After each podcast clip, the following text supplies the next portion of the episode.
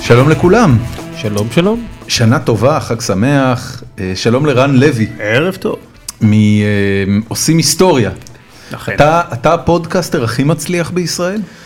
אני מניח שהיום כן, אה, סביר להניח. ב- באייטיונס הדבר היחידי שנמצא מעליך זה, אה, אה, זה בעצם תוכניות של אה, אביעד קיסוס וטל ברמן וכל מיני כאלה שבעצם משודרים ברדיו. אתה היחיד- באייקאסט, כן. לא, לא, לא, ב- באפל. גם ב- גם באייטונס, נכון.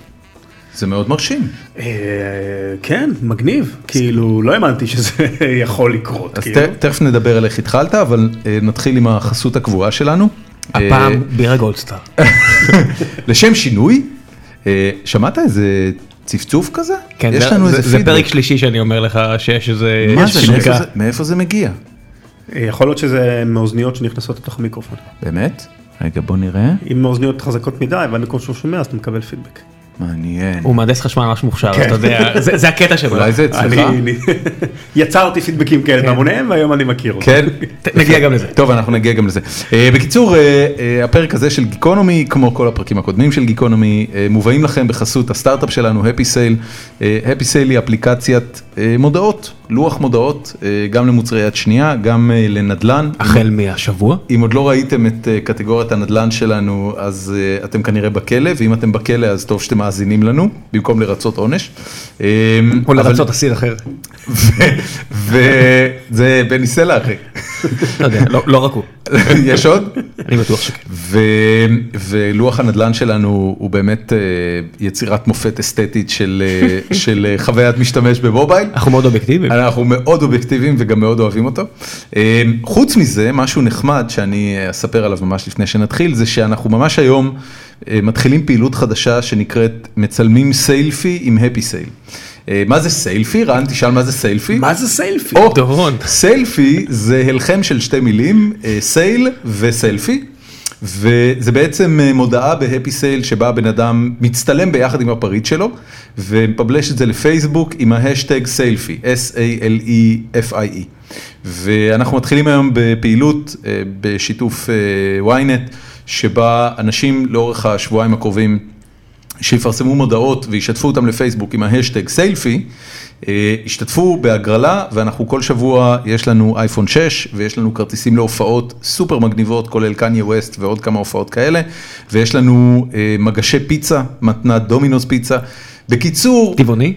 אה, אם אתה רוצה אם זה פפרוני טבעוני אז נראה לי שיש להם. הנה, אני אה, כבר אה, מצטרף, אני מצלם סלפי, באמת, יש לי- יש לי מכונת כביסה, באמת? שצריך להיפטר ממנה, מעולה. ואני הולך אנחנו נדאג לעשות לזה. סלפי. אנחנו נדאג לקדם אותה. אה, אז אתם מוזמנים להוריד את האפליקציה וגם לספר לחברים שלכם שיורידו את האפליקציה ושיפרסמו תמונה וישתפו תמונה. אה, ובעיקרון זה לא אה, באמת הגרלה, אלא זה ממש תחרות. זאת אומרת, מי שישתף את המודעה שתזכה להכי הרבה לייקים ושיתופים, הוא זה שיזכה באייפון 6. עכשיו אפשר לעשות abuse מטורף לדבר הזה, אנחנו אפילו מזמינים את הגולשים שלנו לעשות abuse, זאת אומרת, תספימו את החברים שלכם, תבקשו שישתפו את זה, we're good, יש אה, הכל יש בסדר. אה, סוחרי נשק טיפה פחות ציניים מאיתנו, אבל אין, הכל אין, אין בסדר. לנו שום בעיה עם זה, יש אייפון 6 בקצה. אה, אוקיי. ועד כאן אה, חסות. אה, אז שוב, רן לוי, תודה רבה שהצטרפת אלינו, בכיף. באת מחיפה הרחוקה. אה, ואנחנו לא אה, אה, מזלזלים אה, אף פעם באנשים שבאים רחוק כדי לדבר איתנו, אז תודה רבה. איך התחלת בכלל לעשות את עושים היסטוריה? זה... אה, באיזה שנה זה היה? זה 2007. 2007. וואו, זה הרבה, כן. שבע שנים. שתבין שזה היה בין, אפילו ב- אפילו בסצנת הפודקאסטים העולמית, זה, מה- זה, זה, אתה יודע, בין הראשונים נקרא אני לזה. חושב שהמציאו את ה- את הפודקאסטים הראשונים ממש ב-2004 פחות או יותר, 2003, משהו וואו. כזה. אז ככה ש... אבל זה הכל כזה, אתם יודעים, באקראי. כמו מה, כל מה דבר עשית בחיים. אז בחיים? כאילו, מה הביא אותך להתחיל? מהנדס אלקטרוניקה, עבדתי אוקיי. באיזושהי חברת בוגר סטארט-אפ. טכניון? בוגר הטכניון, כן, עבדתי בהתחלה באלביט, ואחר כך אה, באיזשהו סטארט-אפ באזור יוקנעם. ויש לי חבר טוב מלימודים בטכניון בשם איתמר וייסברג, אה, שכן, ברור, מהמשחקייה. מהמשחקייה, ו- ו- איתמר וישבנו חברים. כזה, ו- וישבנו כזה ב- בארוחת אה, אה, צהריים כזו של אנשי הייטק עם ה... איך איך קוראים לכרטיסונים, הכרטיסונים שמעבירים? תן ביס. תן ביס כאלה, בדיוק. טנביס או אה, סיבוס או... נכון, אה, נכון. זהו, זה השניים. לא, לא, יש, בן אדם, יש פה ממש שריקות מטורפות. זה בטח ממני, רגע, נכון? וואו. זה לגמרי אתה. אה? אז הנה, אני אז זה אעשה בגלל דבר כזה. האוזניות שלך? קח, נביא לך רגע, אני לקרות. פשוט אחליש את אפשר להחליש האוזניות. אותם, תנסה בדיוק. לקרב. עדיין עוד עושה. להחליש? זהו, נראה לי שעכשיו זה בסדר. קצת יותר, אבל אה, ניסויים בשידור ישיר. הנה, ככה זה יותר טוב אולי. כן. נראה לי, מקווה. נראה לי גם. בקיצור, אז אה, ישבנו כזה בארוחת צהריים, אבל יש לנו פריקים של אה, פודקאסטים ולהקשיב וכאלה, ואמרנו, טוב, בוא נרים ביחד איזה... אני חושב שאיתמר העלה את הרעיון ואני הייתי בשל עד כדי רקוב כבר ל... בוא נעשה משהו ביחד, למה? כי... אתה איש תוכן? נדלקתי- עשית תוכן פעם? אני סופר. באמת? ובשלב הזה מה כבר כתבת הוצאתי לפני זה? ספר אחד. הוצאתי ס- ספר ב-2007, תחילת 2007, שנקרא פרפטום מובילה, אוקיי. שם איום ונורא לספר, כן, אני בדיוק רציתי להגיד שזה בטח תפס פנטסטי בצומת נפלא. ספרים. שנייה, שנייה, שנייה, מסורת חדשה, אני אשמור את הנושא של הסופר ואתה ואתה תחזור לסיפור ואני אחזיר אותנו בהמשך, שלא נתפזר פה יותר מדי. אוקיי. תראה, תראה, חדש. אז, אז באמת הוצאתי את הספר העוסק במ- בהיסטוריה של המדע בכל מיני אספקטים מסוימים. אה, אז זה לא פרוזה. אל- אה, זה, זה כאילו מין אה, ספר עיון שכזה. כן, אוקיי. ו... ו... והשקעתי בו המון. זה שש שנים אני חושב שכתיבה, כאילו זה משהו, השקעה מטורפת. בן כמה אתה? אה, 40. עכשיו, כאילו, אוקיי. הייתי סטודנט בטכניון, התחלתי כשהייתי סטודנט בטכניון והמשכתי אחר כך כשעוד הייתי מהנדס. והספר יוצא לאור וכאילו אין אה, אף אחד שכאילו קנו כמה, היו מכירות, אתה יודע, נגיד המחר 2,000 עותקים או משהו מו- מוטי כזה. דיכנה אה, אה, שהוציא אה, אלבום סולו. סיפר פה את הבדיחה הגדולה שכשמישהו בא אליו ואומר לו, אה, קניתי את האלבום שלך, אז הוא אומר לו, אה, כן, זה אתה? הנה, אתה רואה? זה כנראה, זה כנראה הבדיחה הסטנדרטית של זה אה, כמו- של אנשים שהוציאו משהו לאור אני לא- וכשלו. לא זוכר מי זה היה, אולי אריק איינשטיין או משהו כזה, או נתן דטנר שאמר שכשר- שרם- שמכבי רמת גן או משהו כזה עלו ליגה, אז כל האוהדים של מכבי רמת גן נכנסו לתא למונית, הטלפון והתקשרו לספר לחברים. כן. גדול. לא, אתה יודע שהקלישה הכי גדולה לגבי הדברים האלה, אתה יודע, זה תמיד ולווט אנדרגראונד עם הבננה, שהם אמרו שרק 700 עותקים נמכרו, אבל כל אחד מה-700 עותקים האלה Mm. השתייך לבן אדם שהקים להקה חשובה בגלל- בגלל אותו אלבום. באמת? כן, זה, זה הקלישה על הבננה של האלבום המופתי של זה סיבלת ההשפעה, אנדרגאונד, כאילו. ואני, ואני יכול להגיד במאמר מוסגר, אתה יודע שאני התחלתי לשמוע פודקאסטים, שזה פחות או יותר התחביב הכי גדול שלי היום, אני יכול לומר את זה ברצינות, בגלל רן, גדול. אה, כן, לא, I'm תראה מה honored. זה. I'm honored. ו, ו, אני יכול להגיד דבר נוסף, שהדבקתי פחות או יותר את כל האנשים שעבדו איתי בטקסס אינסטרומנטס, המקום העבודה האחרון שלי, לפני שהצטרפתי לאפיסל, לפני שהתחלנו את האפיסל, וכמו מיסיונר, אה, אתה שמעת כבר רן לוי? אתה שמעת כבר רן לוי? אתה שמעת כבר רן אז לוי? אתה יודע שאני חייב לך תודה כפולה, כי היה- הייתה איזו מחלקה בטקסס אינסטרומנטס שעברה לאפל, כן, כן. והם הזמינו אותי להרצות אצלם. כן, ונראה לי שזה בגללו. זה זה קצת, אני אני אני ראיתי... אני מריח פה קומישן. לא, לא, אני- עזוב קומישן. אני מריח לא, לא, פה איזה עזוב צ'ק. קומישן, אבל אני אה, ראיתי, שלי סתום, אני- לא. אני ראיתי את, אה, בדיוק, זו התשובה הנכונה, אני ר- ראיתי את התמונה שהעלית עם החבר'ה האלה, ומעבר לזה שזה באמת, חוץ מהחבר'ה שאני עובד איתם עכשיו, זה החבר'ה הכי טובים שיצא לי לעבוד איתם, כן. כאילו אמרתי, בואנה זה בדיוק, אתה יודע, זה- זה אנשים שאמרתי, שמעת כבר את רן לוי, אתה שמעת כבר את רן לוי, אה, מצוין. כן, בבקשה. ממש בקיצור, היה לי אז- כיף לראות אז תמונה בוא הזאת. בוא נחזור אז- לעניין. היית כן, אז סופר בקיצור, הייתי כושל. סופר, ובאמת אה, אפשר להגדיר את זה כסופר כושל, כי אחרי שלושה כן, לא חודשים לא הספר, כושל בעיני אה, עצמך, ברור. לא. אני מדבר במונחי אה, מספרים. בחרתי שם אובייקטיבית, איום ונורא כן. קודם כל, ומפה זה היה הכל דאון-היל כזה. למה פרפטום מובילה? אה, בלטינית, מכונות של לא, לא, תנועה אני יודע מה זה מתמדת. פרפטום מובילה, אז- אבל לא, זה ממש למה? היה על מכונות? כן, של תנועה מתמדת בלטינית. כי הוא לא רוצה למכור הרבה ספרים, מה- בדיוק, מה- זה- זה למה ש- שושק כי- רידמפשן? רגע, כי ומי הוצאת היה- מי הספרים היה- לא נתנה לי עם גרזן בראש. מי היה להגיד. המו"ל שהרשה לך להוציא עם שם כזה? אה, ספריית מעריב שנסגרה אחר כך. אה, אני- מעניין, מעניין, יש כן. פה. מעניין. אף אחד לא חשב לקרוא לזה קיצור תולדות המכונה? יכול להיות, כן. למה שלא תוציא את זה תחת שם חדש, היום שאתה מפורסם ויכול לקדם את הספריות זה הן לא שלי בפודקאסט יותר, שלך? אני- זה לא ספר שלי יותר. אה, באמת? אתה יודע איך זה. לא, אני לא יודע אתה איך מוכר, זה. בכתיב- כשאתה סופר, אתה חותם על הספר, והספר שייך להוצאה, וזהו. אלא אם כן צוחק. יש לך- כן, אני לא יכול, אני היום קונה... גם עמוס עוז ככה? טוב, אתה יודע, כשאתה עמוס עוז, אז יש לך יותר אולי leverage מול ההוצאות ספרים. אני חושב שבכולם, גם הסופרים הכי מפורסמים שאתה מכיר בעולם, הם מקבלים עמלה בהתחלה, מקבלים, אתה יודע, הם מקבלים תמלוגים צ'ק, אחר תמלוג- כך. תמלוגים כן. לאחר מכן, אבל זה של ההוצאה. בעיקרון, אני חושב כמו יכול מוזיקה. להיות שאתה יודע, אתה אולי... מוזיקה סעיף- יש אה, IP מאוד ברור של האומן, לא של הלייבל. הלייבל הוא הבעלים של הביצוע.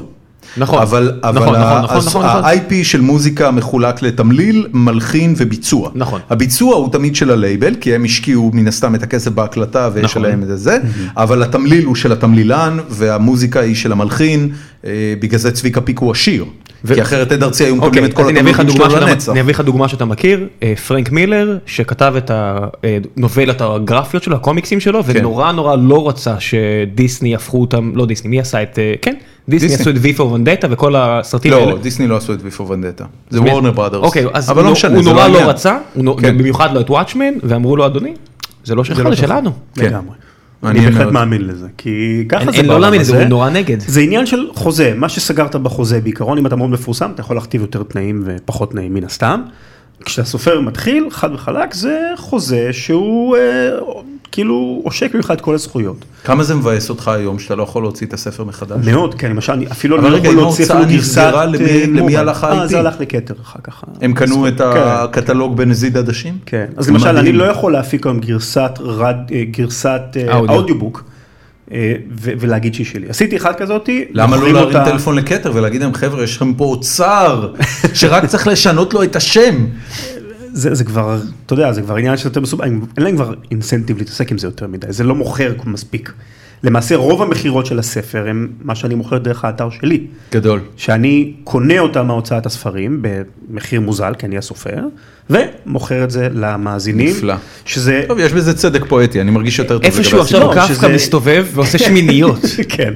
שמיניות. אוקיי, וזה אז- עדיין הרבה יותר טוב אז מלקנות ישבת את עם זה איתמר בסטימציה. וייסברג לשיחה ו- והיית צמא כבר לעשות את הדבר כן, הבא. ו- רציתי להגיע ל- למאזינים, רציתי להגיע לאנשים, אמרתי, כתיבת ספרים זה לא, זה, זה מה, שלושה חודשים וזהו, כאילו, כל השנים האלה. אז אה, באנו, הקמנו את המשחקייה, ו, וכמו שניכם, כאילו, אה, רק תחשבו שאין לנו שום מושג מה אנחנו עושים, כי בחיים לא ספר לך סוד, ראינו. אף היה אחד. לנו הד בפרקים הראשונים, כי לנו לא היה מושג מה אנחנו כן עושים. כי הכפתור הזה כי פה היה הכפתור נכון. אבל הזה אני לא- יכול לספר למאזינים שהסטאפ שהרמתם פה הוא נפלא ויפהפה תודה רבה, ומקצועי. תודה רבה. ולכן איכות השמע שלכם טובה פי אלפי מונים מהתוכ- מהאיכות זה השמע. לא שינה אגב, ה- הסטאפ היה אותו סטאפ, חוץ מזה שלחצתי על הכפתור של האקו, ולכן זה היה פדיחה נוראית בשלושת הפרקים הראשונים, אנחנו נצטרך להזמין את כל מי שהקלטנו אז כדי לפצות אותו על זה, ביניהם את בסדר. אוקיי. שחר סבוכה אה, ודרור כן. גלוברמן. שני הפרקים הראשונים של עושים היסטוריה, אני גנזתי אותם במשך שש שנים, כי פשוט לא יכולתי... התביישת. התביישתי לגמרי. לא יכולתי לתת לאנשים... רגע, אבל המשחקייה היה כולו על משחקים, אגב עדיין זמין ומאוד פופולרי נכון. באייטיונס, הפרקים שלו. אה, אה, כן, היה כולו יחסית. מוקדש למשחקים, אני התראיינתי אגב לאחד הפרקים, אה, מגניב. אה, כי בעבר עשיתי את וי גיימס ו... זומבית. זומבית, גם ראם עשה איתי את זומבית ואת וי גיימס. דורון לקח אותי מהתיכון לעשות את זומבית. כן, הוא היה פרח צעיר, כתבתי כן. אותו. הייתי- הייתי איזה קם ב- מגניב. הייתי קם באמצע שיעורים, ואתה יודע, מסדר את החולצה, לאיפה אתה הולך? הבוס שלי לא רוצה לנסוע לחינוכית, אז אני עושה. מה אתה עושה? אני הולך להנחות את זומבית, מצטער, אני זז. אוי, זומבית זה, אני זוכר את איזה- התוכנית. איזה ליין להגיד למורה בישראל- בתיכון בבאר שבע. כן. אוקיי, אז עשיתם את מגניב. המשחקייה, אה, שאגב פודקאסט מומלץ, וכל מי שאוהב את תעשיית המשחקים אה, ואוהב תוכן בנושא משחקים, אני והיה ממליץ עליו כיף בחום, גדול לעשות ברור. אותו. גם, אה, גם אה, איתמר הוא בחור אה, פנטסטי. לגמרי. אז עשיתם את זה במשך איזה תקופה, נכון, משהו כמו, אני הייתי שייך לזה משהו כמו שנתיים, שנתיים ומשהו. ואז העניין ו- ההיסטורי דגדג לך? אה, זאת אומרת, את עושים- את עושים היסטוריה התחלתי ממש מיד כמעט אחרי המשחקייה, זאת אומרת, התחלתי לעושים היסטוריה במקביל למשחקייה, איזה חודשיים, שלושה בא- אחר כך. באיזה נקודה בסיפור אתה נחשף לדן קרלין? אמ, איפשהו אני חושב בסביבות 2008-2009, כבר אחרי שהתחלתי לעושים היסטוריה. מדהים. זאת אומרת, בכלל לא ידעת שהוא... שהוא עושה משהו- שהוא עושה משהו כזה. כן, זאת אומרת, מה שהוא עושה זה, זה כאילו, אני אומר לעצמי, וואלה, אם אם יום אחד אולי אני אצליח להגיע לרמות שלו, זה יהיה מדהים כאילו. דן קרלין, למי שלא אבל לא מכיר, הכרתי קודם, אבל אין ספק שהוא מאסטר. דן קרלין, למי שלא מכיר, זה אחד Hardcore הפודקאסטים המצליחים בעולם. שניהם. אה, וכן, הראשון הוא הארדקור היסטורי והשני הוא Common אה, sense. common sense. כן. common sense. הארדקור היסטורי זה בעצם סדרה של תסכיתים אה, שהוא לוקח ס- אה, אה, פרקים בהיסטוריה ומפרק אותם ומנגיש אותם בצורה שאף אחד כנראה לא והופך עשה עד אותו היום. לסיפור. כן. בעולם, לגמרי. בעולם מושלם זה בגרות בהיסטוריה.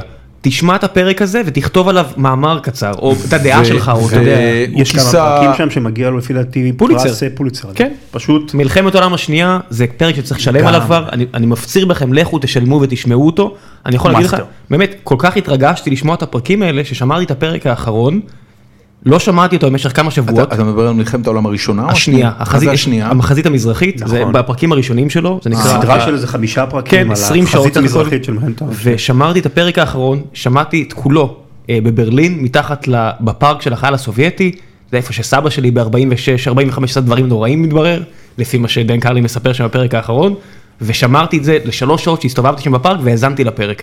גדול. זה היה באמת, זה, זה, אני סופר את זה כיצירה הכי טובה שראיתי בחיים, כולל סרטים, סדרות וספרים. מה אתה אומר? הוא אומן, הוא יכול לספר, לפי דעתי אם הוא יש- שלוש שעות יספר על אה, מי- מי על שרוצה, מכונת אגב, הכביסה שלו לחפש- בבית, הוא הוא כנראה יעשה את זה טוב. אנחנו, אה, אנחנו נשים לינק לזה אה, בהמשך לפרק, כן. אבל אתה אומר ב-2008 כמה פרקים של אה, עושים היסטוריה כבר היו באוויר? לא, אני מניח שכבר היו לפחות איזה 20-30. אז, אה, אז מי היה הרפרנס שלך? זה היה מיכאל הרסגור? מי זה היה? כן, הרבה מיכאל הרסגור בגישה העקרונית של לערבב אה, גם אה, תוכן רציני, במקרה הזה היסטוריה וטכנולוגיה, וגם להיות קליל, זאת אומרת לקחת סיפור מאחורי זה, הרסגור ידע לעשות את זה מצוין. מעולה. הוא היה מספר לך על מלחמות והכל, ואז הרכילויות. אשתו של הגנרל, מה עשתה מאחורי גבו למשל, כן, דברים כן, כאלה. כן. אז זה, זה מצד אחד. ומצד שני, ס- הרבה, אה, אני בעיקר מגיע מהעולם של הספרות והכתיבה הרי. ואני בעצם החלטתי להיות סופר אחרי שקראתי ס- את הספר, אה, המשפט האחרון של פרמה. של... אה, סיימון ס- סינג. סיימון, אה, כן, בדיוק, סיימון סינג. ו, וזה הרבה לקחת... שגם התחיל מתסכית רדיו. נכון, שגם התחיל, ואחר כך תוכנית טלוויזיה פנטסטית. ב-BBC, כן. ו- וכל מיני כאלה, חבר'ה בקליבר שלו, כאילו, שהיו עושים דברים של להסביר מדע לציבור. אסימוב זה היה גיבור ילדותי, אזיק אסימוב, רוב האנשים מכירים אותו כסופר מדע בדיוני משנות ה-50, ה-60 וה-70, נכון. אבל הם לא יודעים שהוא כתב הרבה יותר ספרים של מדע פופולרי. זאת אומרת, הוא בן אדם שהיה יכול לכתוב, אה, לצורך העניין, 3,000-4,000 מילה על, אה, על איך נראה האטום מבפנים והכל, והייתי קורא את זה בשקיקה, הוא היה בשקיקה. מספר את זה. לא בצורה של אוקיי, אז קרל ככה זה סייגן היה עובד." כזה. וגם קרל סייגן. כן. האנשים האלה הראו לי איך אפשר לכתוב מדע ולעשות את זה מעניין. ואני פשוט לקחתי את העולם הכתיבה הזה והפכתי אותו ל- לעולם של אודיו, אבל זה אז, עדיין אז כתיבה. אגב, אה, כתבת ספר על מכונות ועשית פודקאסט על משחקים, למה דווקא היסטוריה? זה לא באמת היסטוריה, צריך לומר. היסטוריה, ו- זה, זה בוא נגיד זה הרבה מדע וטכנולוגיה, הם בדרך כלל מזווית היסטורית. כן. איך הדברים הגיעו למה שהם היום בדרך כלל, דברים בסגנון כזה. אה, למה? כי זה משהו שאני, אתה יודע, זה אני. אני גם בכובע השני שלי מהנדס אלקטרוניקה. אוקיי. אז כל החיים שלי הייתי גיק של, אה, של אה, מדע, טכנולוגיה, בעיקר טכנולוגיה דרך אגב, פחות מדע טהור, יותר, יותר טכנולוגיה. ומבחינתי האישית, לגלות איך עובד מנוע של מכונית, זה קודם כל מגניב אותי ברמה האישית. אני, כשאני נכנס לזה, אני לא מעניין אותי מה המאזינים אה, אוהבים או לא, זה לא...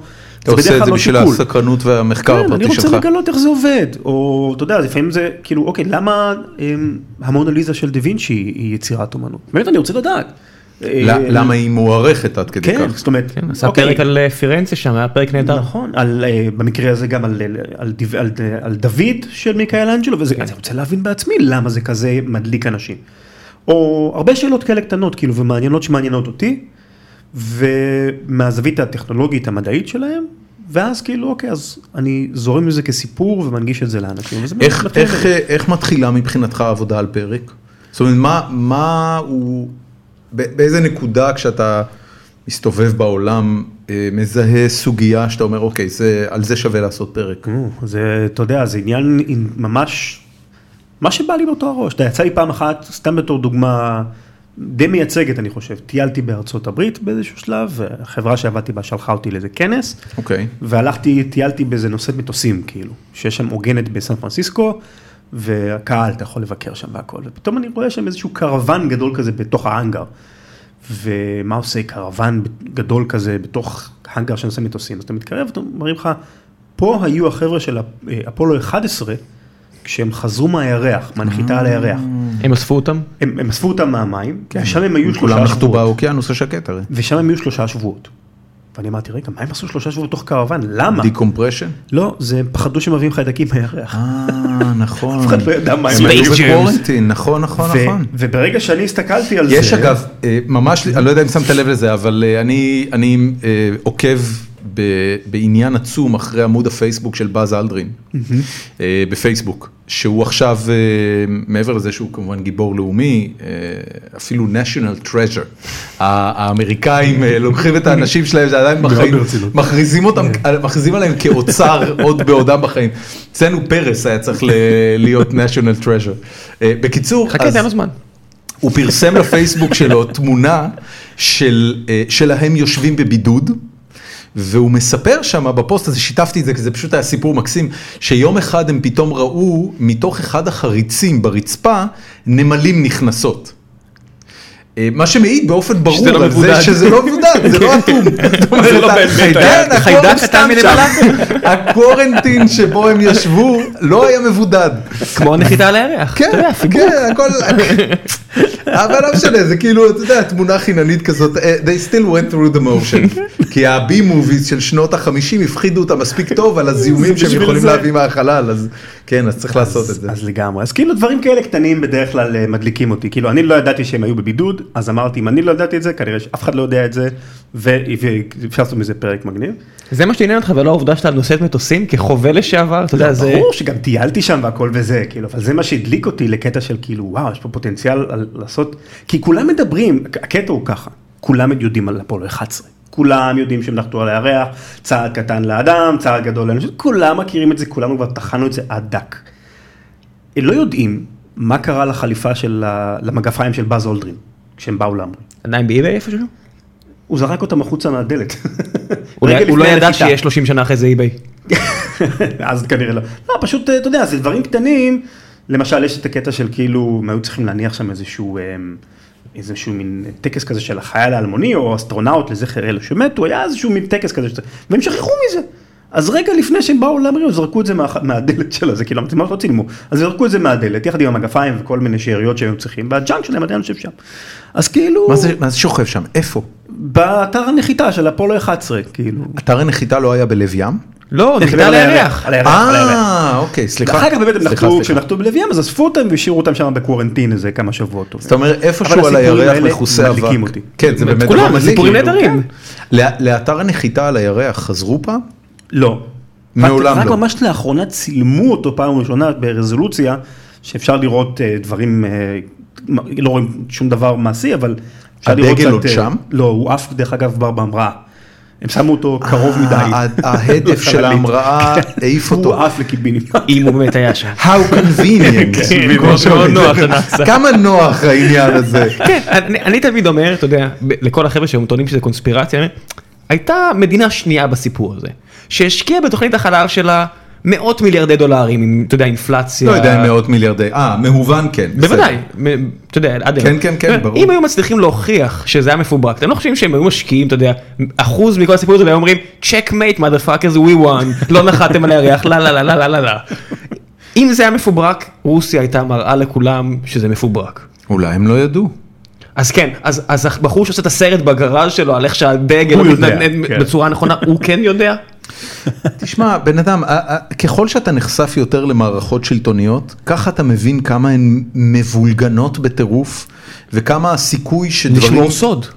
לשמור סוד נראה לי מטורף. אי אפשר לא, לשמור זה סוד נראה... כזה, כאילו. באמת, אתה חושב? מספיק אנשים יושבים, ב- אז- אז באריה 51 לא היה כלום? אה, כנראה שלא. אה, אולי לא, אני- פיתחו את החמקן הזה שישראל עכשיו משלמת עליו 20 מיליארד דולר לקנות ה-F35. אני לא יודע, אני אומר, תקשיב, יה- אתה יודע, יש- ב- יש ב- דברים שיש... אריה 51 עשו את, אה, את ה-U2, שהוא מטוס מספיק מוזר, שיש שתתקר עליו, תגיד, רגע, זה לא מטוס אה, רגיל, אולי זה חייזרים, כאילו. אז אולי דברים כאלה, אני לא יודע, אין לי מושג. לא יודע, אני, אני, אני רוצה להאמין, ולו want מסיבות to של, believe. אתה יודע, אה, אה, יש את הסרט אה, על הבחור שנתקע על סירת הצלה ביחד עם נמר. אה, חיי פאי, או... כן, לא- Life of Pi. יאן מרטל. כן, והסרט עצמו הוא מעניין במידה, בעיקר כשאתה מסתכל עליו, הם פשוט מבוצע לה בצורה מאוד מאוד יפה. אבל מה, ש, מה שנחמד בו, שמאוד אהבתי, זה שכשהוא מגיע לסוף הסרט, אה, הוא אומר לו שהוא יגרום לו להאמין ב, באלוהים, או לפחות יסביר לו למה הוא מאמין באלוהים. כן, זה הפואנטה של הספר. לא כן, והוא אומר לו, תשמע, הגרסה שלי של הסיפור פשוט כיף יותר לחיות איתה. כן. אז אני, אני נחמד לי לחיות עם התחושה כן. שיש משהו ואני באזור ואני אגיד לך 51, ככה, גם אם זה לא נכון. מאז גיל 18 בגלל הבסיס ששירתי בו וגם האנשים ששירתי בסירקין וכל האנשים מסביב, כמות הפעמים שנחשפתי לאנשים שאמרו לי, אחי אתה יודע שהייתי בעיראק. עוד דברים כאלה, אני אומר, אה כן, זו המדינה שבה לא שומרים על סודות. אבל הנה, אתה רואה, הציבור לא יודע שאנשים שישראלים בבלת, בבלת, כל כך הרבה אנשים, מה זה הציבור? שישה מיליון, ש- שמונה מיליון מתוכם, כמה יודעים? עשרות אלפים? מאות אלפים? כן. זה מספיק? מספיק כדי- למה? כדי ש... זה לא סוד, מצטער. זה שאתה לא יודע, זה בסדר, אבל זה לא סוד. זה, אני חושב, אתה יודע, אתה מעלה פה משהו שהוא פילוסופית מאוד מעניין, מכיוון שהשאלה מהו סוד מדינה, אה, עם הזמן, אתה מסתכל אחורה ואתה אומר, אוקיי, סוד מדינה, מתי, מתי זה משתכח מספיק מלב האנשים, כדי שאתה כבר תבוא ותגיד, רגע, זה קרה או שזה לא קרה? יש לך, יש לך אנשים שמוכנים לבוא קדימה ולהגיד, אנחנו היינו בעיראק היום? אני לא חושב שהם ישראלים? יכולים הם לא יכולים. להגיד את זה בפאבליק. הם לא כנראה. יכולים. אז, אז מה, זה- מה זה זה בעצם צנזורה אומר? צבאית, תחסום את זה. מבחינת ההיסטוריה, רק בגלל שאתה יודע, אני מניח שהם היום רגע, באיראן. מבחינת ההיסטוריה, זה לא קרה. מה הכוונה? מבחינת ההיסטוריה זה לא קרה. מה זה אם אין מבחינת לך- ההיסטוריה? אם אין לך היסטוריה מישהו- רשמית כאילו. כן, מה, מה זה היסטוריה? היסטוריה זה הנקודה שבה המין האנושי מתחיל לתעד את עצמו באופן אה, אבל- מוחשי. אבל אל תסתכל, שמשתייר אל מעבר תסתכל היום. לחייו של אדם. אני לא? בטוח שגם ברומא היו סודות, אתה יודע, מי- מי מי רצח את זה, מי החזיק פה. אבל זה בדיוק העניין. ואז מאה שנה הם לא אחרי זה. השתיירו. אבל אתה לא, אני אני אומר, יכול להיות שבאותו רגע זה היה סוד, ובאותו רגע אני מחשיב 50 שנה גם. נגיד, היום, אתה יודע, יש הרבה אנשים בחיל האוויר שמתאמנים על טיסות לרומניה דווקא. ולאזור הקר... הקרפטים שם, ערים, כי במקרה רומניה זה באותו מרחק כמו מדינה אחרת במפרץ. אוקיי. ואז אתה אומר, בסדר, אז עכשיו זה סוד, שהם מתאמנים למשהו והיו שם, לא היו שם, וואטאבר. אז עוד 50 שנה תדע מזה. או שכן או שלא. מה, מה שאני בעצם כן. כן. מנסה להגיד זה שהעובדה שמשהו הוא סוד, אפרופו אזור 51, אם בסופו של דבר אין שום, ס- אין שום נקודה בהיסטוריה, אם אף אחד לא היה ביער והעץ נפל, הוא נעלם ולא היה עץ, אז אין סוד.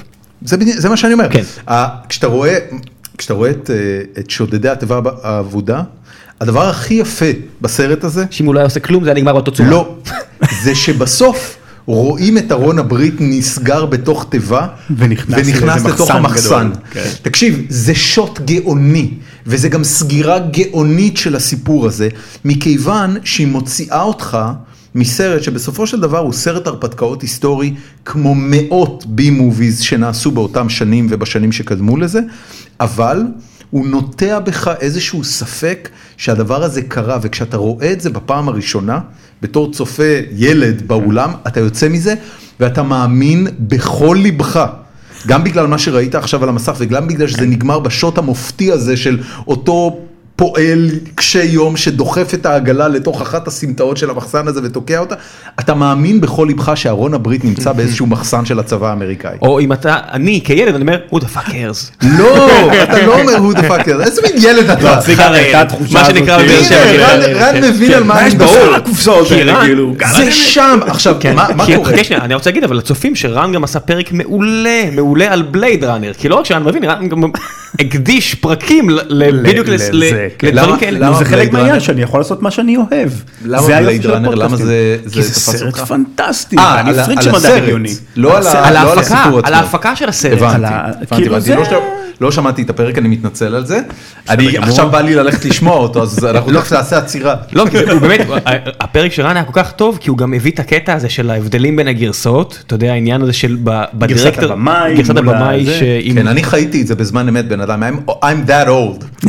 אתם בני אני- הטובים, אני- נכון, חייתי את זה בזמן אמת. כשבלייד ראנר יצא, ואחר כך כמה שהוא היה כושל, ואחר כך בסוף שנות ה-80, כשהוא נבחר על ידי המבקרים להיות הסרט הטוב ביותר של העשור, ואחר כך שיצא, מה זה כן, היה, זה 92? מדהים, כן. יצא אה, הרימייק, משהו כזה, אני עשור חושב, אחרי. כן. אה, הרבה זמן, כן. שבאמת אה, ראיתי את זה בקולנוע והיה והיה מאוד אה, מאוד מרגש לראות את זה בקולנוע. אבל, כן. אבל למה זה כל כך סקרן אותך? זאת אומרת, למה זה, למה, למה, למה זה היה ראוי לפרק בעיניך? אמ, תראה, בסופו של דבר זה דברים שהדליקו אותי תמיד בתור נגיד ילד, או רעיונות שהדליקו אותי סתם בגלל שהם התחברו אצלי אולי לאיזה דברים. בלייד ראנר ספציפית, אני לא יודע, אולי זה מכיוון שהאריסון פורד היה שם, אולי מכיוון ה- שהשוטים האלה ש, שרואים את טוקיו. לוס אנג'לס. אה, זה סליחה, לוס אנג'לס, ב, זה- טוב שהזכרת לי, כן. נכון, לוס אנג'לס כזאת. עם אגב, זה לוס סצנות אנג'לס, של- אם אני לא טועה, 2016. 16, כן, אנחנו זה מאוד כאילו קרובים, קרובים, שנה כן. הבאה, אנדרואיד 6 יצא השנה. שזה מגניב לאללה. אה, כן, וזה יהיה ש- זה- זה- אה, זה יהיה הי- ש- שש, כאילו. לא שבע. יצא, יש שש יצא, הייתי בטוח שהם יעשו משהו יותר טוב מסתם הטלפון. כן, כן, כן. המציאות חוזרת ל- ל- כן. ל- לדמיון. אגב- אגב, מה שמדליק בזה, אני חושב, אני הרבה פעמים מדע בדיוני, בתור ילד, השפיע עליי בצורה שחבל על הזמן. ועדיין, זה מה- זה הסיבה שאני מהנדס לפי דעתי. אני חושב כן. ש... ועדיין, אם לשמוע את הפרקים שלך, הפרקים עדיין שנראה שאתה יותר התרגשת מהם, יותר נהנית לעשות, היו כאלה על הנדסה, אתה יודע, היה לך את הפרק על השתל התוך אוזני שעשית? נכון, נכון. והייתי שם עם דמעה בעין כמו ילדה קטנה עם קוקיות שסיפרת שם על הילדים ששמעו בפעם הראשונה. גם אני בכיתי. כן, זה נשמע יושב- ככה. יושב בת- ב- ביוטיוב ורואה, וגם יש לי ילדים קטנים, אז כאילו אתה ישר נכנס למצב מאוד אמפתי חזק עם ההורים האלה, שמפעילים לילדים שלהם את השתל שהילדים שומעים פעם הראשונה, וכאילו כל- כל הסרטונים זה אותו דבר. יושבת הרופאה עם האימא, נגיד אה, הילד על הברכיים או משהו כזה, והאבא ליד וזה, וכולם אה, can you hear me, can you hear me, והילד לא שומע כלום, ואז הרופאה לוחצת על איזה כפתור, ואז הילד ככה נדלקות לו העיניים והוא מסתכל ימינה ושמאלה כזה, ואתה מבין שהילד שומע בפעם הראשונה והוא בכלל לא מבין מה קורה, כי זו ח- סנסציה חדשה, ואז הוא מסתובב אל האימא שלו, משהו כזה, ואז האימא והאבא מתחילים לבכות. וגם אתה בוכה, וכל מי שמסתכל על הסרטון הזה בוכה, כי אתה לא יכול. וכשאני רואה דבר כזה בתור, כאילו, טכנולוגיה שמשפיעה כל כך חזק על בני אדם, אני יודע שהוא יכול לעשות לזה פרק. לא יעזור כלום, כי זה חזק. מה עוד היה שהיה דומה לזה מבחינת האימפקט? פריץ הבר, גם היה פרק ששמעתי, אולי בגלל שעבדת באלביט. מי- רגע, מי זה פריץ אה, הבר? פריץ סליחה, הבר. לא- פריץ פריץ הבר זה היה, אה, כן, זה היה איזשהו מדען, כימאי אה, גרמני. כימאי גרמני, שמצד אחד אה, עשה, התפ- אה, פיתח איזשהו, אה, איזשהו תהליך כימי שהביא את הדשנים, שנתן להרבה אנשים את האפשרות, בעצם, הוא חלק גדול מהסיבה שיש כל כך הרבה אנשים בכדור הארץ בזכות הדשנים הכימיים שלו, היום, כן. ומהסיבה, מה, מהצד השני הוא גם פיתח חומרי לחימה סקלון כימיים. אה, מה זה? אתה צקלון A. אתה- הוא, אה, אתה- הבנתי. אה, כן, חומרי לוחמה כימיים ומתוך זה גם בסוף עשו את הציקלון של ה- של השואה וכאלה. אז יש פה איזה דיסוננס כזה מאוד מעניין בבן אדם שמצד אחד תרם מאוד מצד שני גם היה לו חלק ב- לא מ- לא מ- לא מבוטר הרבה אנשים מתו. אה, ובמקרה שלי זה גם שיחק הרבה על זה שאני לא רק באלביט גם הרבה במקומות שהתעסקתי אחר כך התעסקתי בדברים שהם. הם, נשק. אה, כן, כל מיני מערכות. אמל"ח. כאלה. כל מיני מערכות כאלה ש... אה, שאני לא יכול לדבר עליהן כנראה הרבה הרבה שנים, אבל באיזשהו מקום אני הייתי פריץ סבא. הרגשתי שאני באמת, באיזשהו מקום זאת שאלתי אומרת, את עצמי, אני עבדת על פריץ סבא. דברים שידעת שבסופו של דבר הם משכללים את הדרכים שבהם כן. אנשים לוקחים חיים של אנשים תמיד כשהייתי בלביק צחקנו על זה שיום אחד אני אבוא לאפריקה ומישהו יגיד לי you run blame you kill my father או משהו כזה כאילו אבל זה לא נכון כי כי הם לא ידעו, אתה- זה הסיבה היחידה. אתה בורג קטן הרי בתוך חברה גדולה מאוד ואתה אף פעם לא מפתח כלי נשק אתה תמיד מפתח איזשהו קסדה. כרטיס כן איזשהו משהו צ'יפ, אתה יודע, משהו מעגל. קטן כן. אה, ואתה וכמו יודע- פריץ סאבר בסוף זה הופך ומתגלגל למשהו שאתה לא ב- בקלרקס של אה, אה, קווין, אה, קווין סמית. קווין סמית. יש את הדיאלוג המופלא שהם עושים על הקונטרקטורים שעבדו על ה-Death Star בסטאר וורס. החצבת ניקיון. האם, האם, אה, האם הקונטרקטורים שעבדו על ה-Death Star הגיע להם בסרט למות השלישי או לא? ב-Return of the Jedi, הגיע להם למות או לא הגיע להם למות? הם הוא חלק אומר- מהקומפלקס הגיע. הוא אומר בסרט הראשון ה-Death Star כבר היה גמור, זאת אומרת מי שהיה עליו היו אמפייר אה, בהגדרה והגיע להם למות כשהם פוצצו אותם. אבל בשלישי הוא עוד היה בבנייה, אתה יודע, היו שם עוד היו מלא שם אנשים קונטרקטורים, אה, קבלני מערכות תקשורת, אנשים שמתקינים מזגנים, כל מיני כאלה, מה הגיע להם למות? ואז ניגש איזה מישהו, איזה בחור לשיחה, מתערב, אומר תקשיבו, אני, אה, אני קבלן עבודות חשמל. וכשאתה הולך לעבוד אצל גנגסטר, אתה יודע בדיוק למה אתה נכנס, ואם אתה לא רוצה לעבוד עם גנגסטרים, אתה לא עובד עם גנגסטרים. לפוליטיקה יש תפקיד מכריע בבחירת העבודות שלך, רק- גם בתור חשמלאי, וככה הוא יוצא מהמכולת. בסדר? אה, היה לי אפילו את ה- את ה- את הדילמה הזו אפשר להגיד אפילו עוד יותר חדה בפרק שעסק בצוללות גר- אה, גרמניות מלחמת העולם השנייה. גם פרק מעולה. ב-U-Boats. ו- ושם אפילו קיבלתי פידבקים ממאזין אחד או שתיים, שהרי אני מספר בפרק הזה על הצוללות הגרמניות הרבה מנקודת מבט הנדסית, שהן טובות כי הן ככה, והן גדולות כי הן ככה, והן הצליחו לה, לה, להטביע כל כך הרבה ספינות של בעלות הברית, כי הן היו טובות בזה וטובות בזה. ומישהו כתב לי תגובה באתר, למה אתה כל כך מהלל את הנאצים? כאילו, אה, מה, כן. מה אתה כל כך מפאר אותם? אז מה, אתה לא יהודי? אה, החבר'ה של הצוללות לא היו נאצים. הם היו הם נאצים כמו נאצים, גדולים. זאת אומרת, לא, לא, לא, לא. גם ה- גם ה- אנשי צוות, אה, הפירר, הפירר שהגיש את מכתבי הקנייה של גרמניה היה מפקד היובוס, כי אחרי שהיטלר מת, מי מינו שנכנע אותו. בשם הם היו גרמניה נאצים היה בעין הדרימר של המסורת. הצוללות. זה אבל לא אני גם הנקודה. לא קודם כל דיברתי מי על אנשי שנכנע בשם הצוות. גרמניה היה מתנגד מאוד חזק של היטלר, כל מי במקרה הזה, שנשאר אחריו. במקרה הזה הם היו באמת, באמת רוב העדויות ההיסטוריות אומרות שהאנשים בצוללות האלה הגיעו משכבה מסוימת באוכלוסייה שהם באמת היו נאצים, לא, רובם היו הוא סנטימנטים שלח את נאצים הבן חדשים. שלו, כן, הוא- הוא שלח את אבל- הבן שלו למות שם אבל עזוב, בצוללות. אני לא דיברתי על אנשי כן, הצוות, אני ברור. דיברתי על הטכנולוגיה, על הספינה. אני מסתכל על טכנולוגיה, של ס- אני מסתכל על משהו ש... שבנו, ואני יכול להגיד, וואו, זו מכונה מדליקה. ברמה הטכנולוגית, זו מכונה יפהפייה. זה שהיא הייתה חלק ממערכת ההשמדה הנאצית בסופו של דבר, לא בעיניים שלי גורע מעצם היופי שלה, שאני מסתכל עליה בעיניים של מהנדס, ואני אומר, פאק, מי שבנה את זה באמת עשה עבודה טובה. ויש אנשים שקשה להם אולי איפה, אה, להיכנס איפה, לראש הזה. אני, אני, אני רוצה לעזוב רגע את, ה, את הנושא של ה-U-Boats, כי שם באמת אתה, אתה גם נוגע בפלט טכנולוגי מאוד משמעותי, וגם נוגע ברשע הטהור ביותר, שלפחות לנו כישראלים ויהודים, הוא בוודאי הרשע האולטימטיבי. אבל זה הדיסוננס הכי מגניב. נכון, אבל אני כן רוצה לשאול דווקא עליך. א- אתה מחזיק מעצמך מן הסתם אדם שוחר שלום ושואף לשלום. כן. ואיפה בנקודה הזאת העבודה בתעשיות ביטחוניות משתלבת? אף פעם לא הייתי נוח עם העבודה הזו. לא הרגשתי אף פעם נוח עם העבודה הזו, אגיד לך את האמת. זאת אומרת, אה, ו- א- אבל עברת את תהליך הקבלה, סיימת את כן, כן, הלימודים, ונכנסתי מרצוני לחברות כאלה, פעם אחר פעם. ו- ואתה מוצא את עצמך בנקודה שאתה עובד על איזושהי מערכת שאתה יודע אחרי זה כן. לאן היא נמכרת ול- ולמי היא הולכת, כן. ואתה יודע מי הולך להיות בצד השני. לא, אתה לא שעליו- יודע למי נמכרת, אתה משער, אתה יודע, שאתה... אתה לא יודע? לא, שאתה מפתח, שאתה מפתח... בוא נגיד שאני עדיין לא ידעתי מכרו שזה, אותה. בסופו של דבר כן. המערכת הזאת מיועדת להרוג אנשים. כן. זה- זה כן, אתה לא יודע אם נכון. היא תגיע ל- לצד א' להגיד או לך לצד שהייתי ב'. של- הייתי כמה- שמח עם כמה זה? שנים עבדת בתעשיות האלה? אה, בטח משהו כמו 13-14 שנה.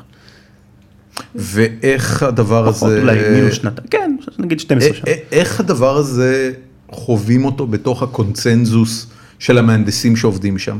אני אחד מכיר את לא- האנשים שעובדים בתעשיות ביטחוניות, מדובר באנשים מאוד פטריוטים, מאוד מוכשרים, מאוד חרוצים, אה, רוב הזמן אה, ש- שמאוד רוצים בשלום, זאת אומרת בכל מה שקשור אה, למדיניות. יש וה- ויש. אני תראה, מכיר. כן, יהיה- לא, זה- בן אני אדם, מניח זה- שזו זה תמונה לא- של זה לא החברה נכון. אני- אני- הישראלית. לא אני מכיר אה, יש ויש. אני מכיר, אני יכול עבדו להגיד איתי לך... שמאלנים, כן. עבדו איתי ימנים, אז ככה שאני לא חושב שזה היה תמיד שיקול.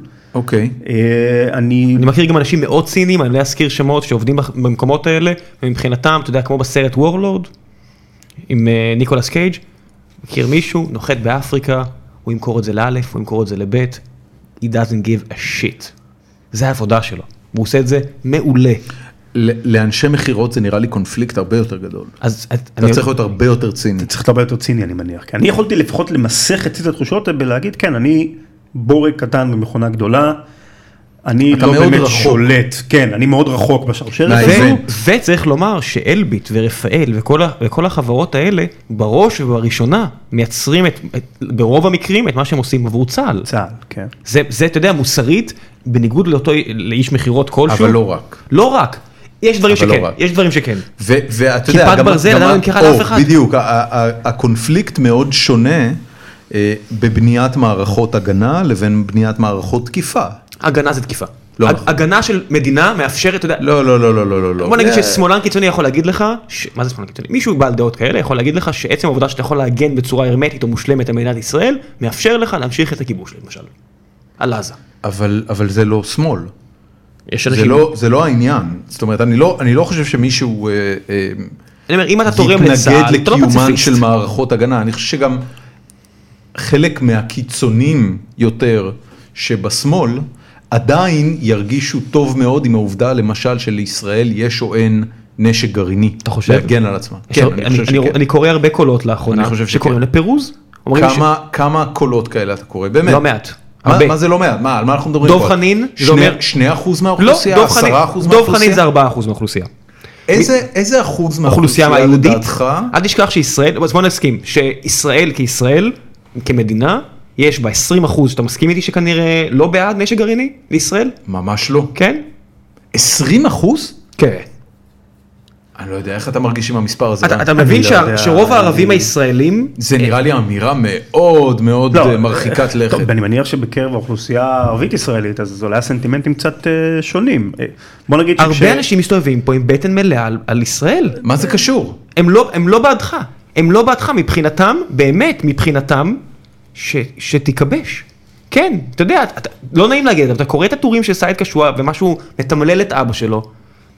כן, אבא שלו בעד אסד. הוא כותב את זה שבוע אחרי שבוע.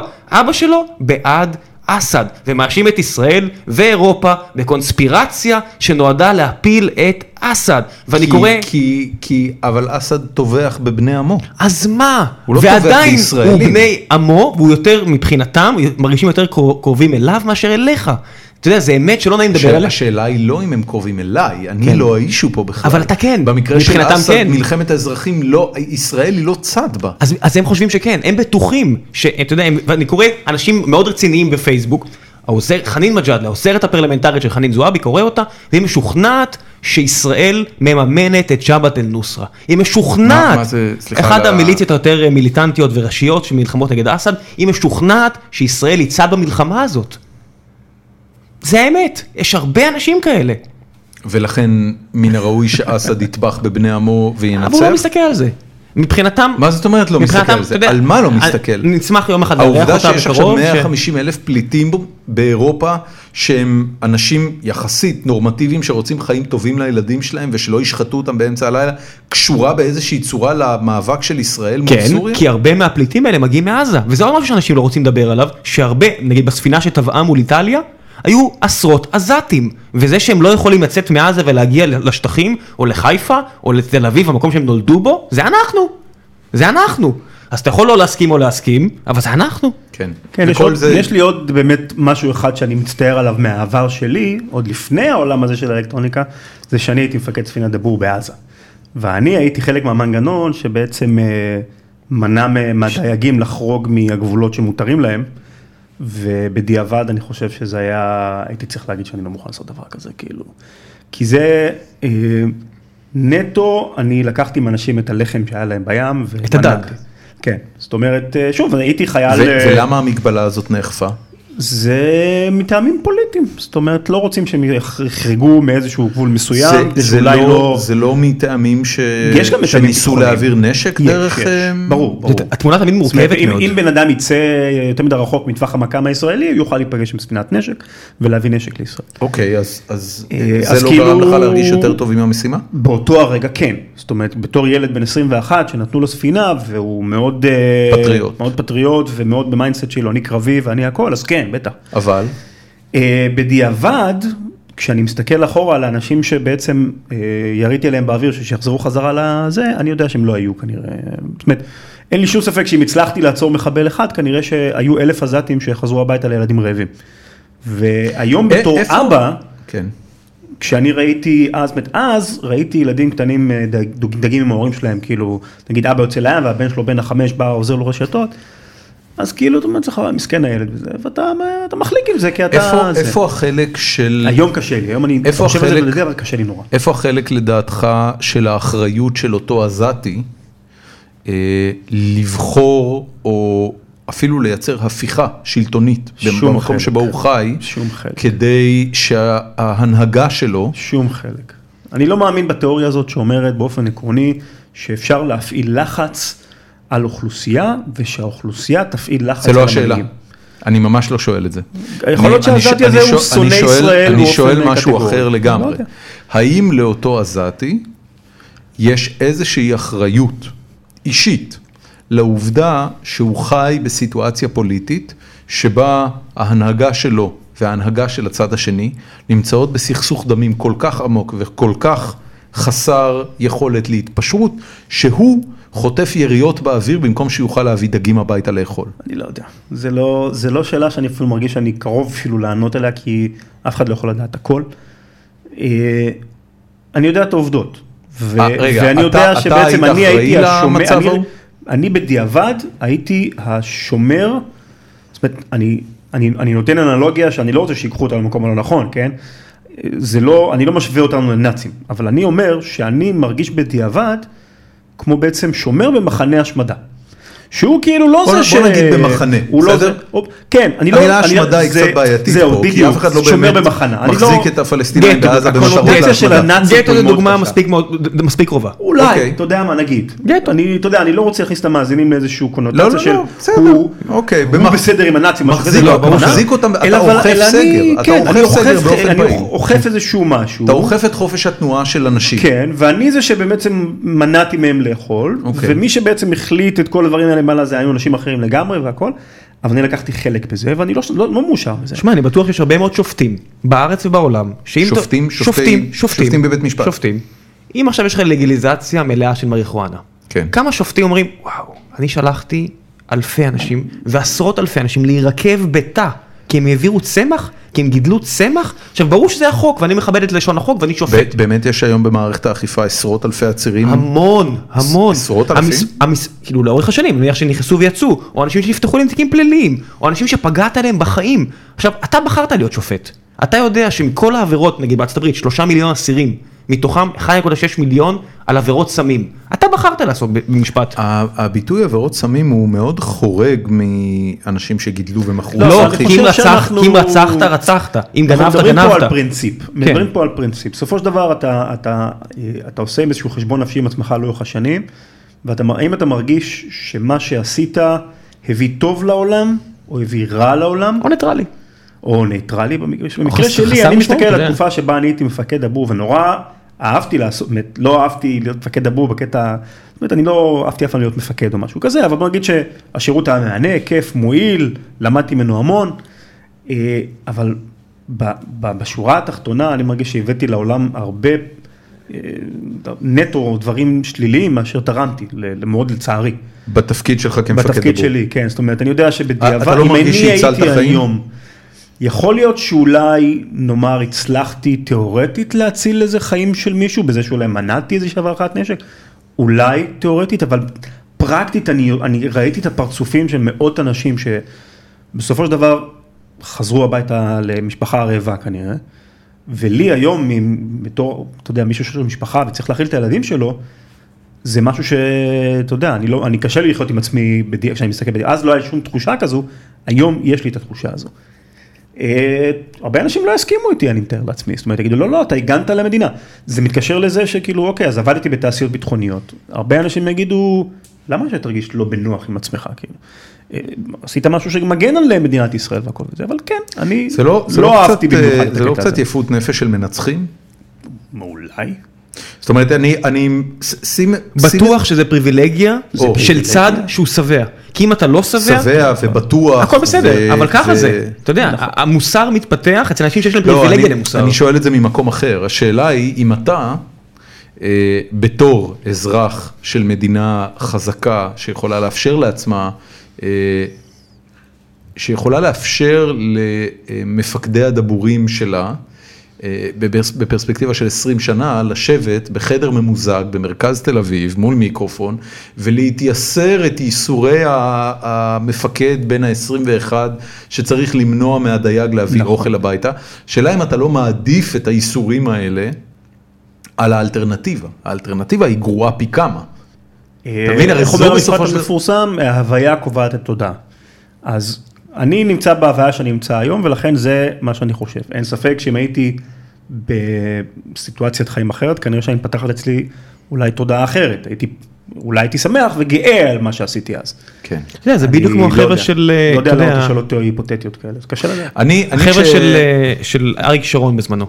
אתה יודע, הם היו אה, שלוש שנים יחידת הקומנדו הראשונה בישראל. בפועל, היה שם כמה פעילויות, כמו קיביה ואחרות, שהם שחטו ילדים ונשים, בדברים שהיום, אם, אם, אם ישראלים היו עושים אותם היום, לא רק שהם לא היו מספרים על זה בגאווה 50 שנה אחרי, הם כנראה היו מתייסרים באותו רגע או שניות אחרי זה. כי מוסר זה משהו שהוא מתפתח, אתה לא יכול, אתה יודע, להשליך אותו לסיטואציה אחרת, מוסר זה משהו שהוא מופשט לגמרי, הוא דמיוני. אני, אני, אה, קודם כל, אני, אני, אני לא יודע אם הוא דמיוני, אבל, אבל אה, אה, הוא בהחלט משתנה. זה בטוח. ו, ואני יכול להגיד לך שכשבמעט, אה, כשעוד הייתי אה, אה, צעיר ושמאלני יפה נפש, אה, אז היה לי כמה שיחות עם אבא שלי, אה, ש, שהיה בששת הימים, ואתה יודע, היה, היה, היה בדיוק חייל בסדיר בששת הימים, ו, ואחר כך חווה את יום כיפור, וחווה את כל האפיזודות הצבאיות של שנות ה-60 וה-70 שמדינת ישראל חוותה. וכשעימתתי אותו ממש בקטנה עם כמה מהדילמות המוסריות האלה, אמרתי, תגיד לי, על מה אתה מדבר? או שניצחת או שהיית מת היום. על מה אתה מדבר? זאת אומרת, מה, איזה, נכון. איזה דילמה מוסרית? עוב- עומד מולך אויב שבא לרצוח אותך. ו-73, האויב הוא לא אה, פלסטינאי אומלל. אה, עם סירת דייג שכן או לא רוצה זה לצאת עובדות של ללב טנקים ים שבאים כדי... להשמיד אותך, כן. כן, זה, זה בן אדם עם רובה, אתה עם רובה, הוא עם רובה, אמנם לך יש חיל אוויר מלמעלה ולא קצת פחות, כן. אבל בתכלס הוא בא לשחוט אותך. אבל גם ב-67, אם אתה קורא את מכתבי יוני למשל, וזה ספר, אתה יודע, שאני כחדור מוטיבציה לפני הצבא, שעשיתי את כל הגיבושים לימי סיירות והכל, וקראתי אותו בשקיקה אפילו פעמיים יכול להיות. כן. והוא כותב שם, אתה יודע, שהוא הוא יצא מסיירת מטכ"ל כדי לפקד על גדוד של גולני ב-67, והם אה, ריסקו שם איזה מטו- אה, מסוק אה, אה, קומנדו סורי שהיה נחת בגולן, והם ריסקו אותו והרגו את כל מי שהיה שם. ואז הוא עובר שם ורואה את החבר'ה של גולני, מתעללים בחבר'ה ש... ש- בסורים.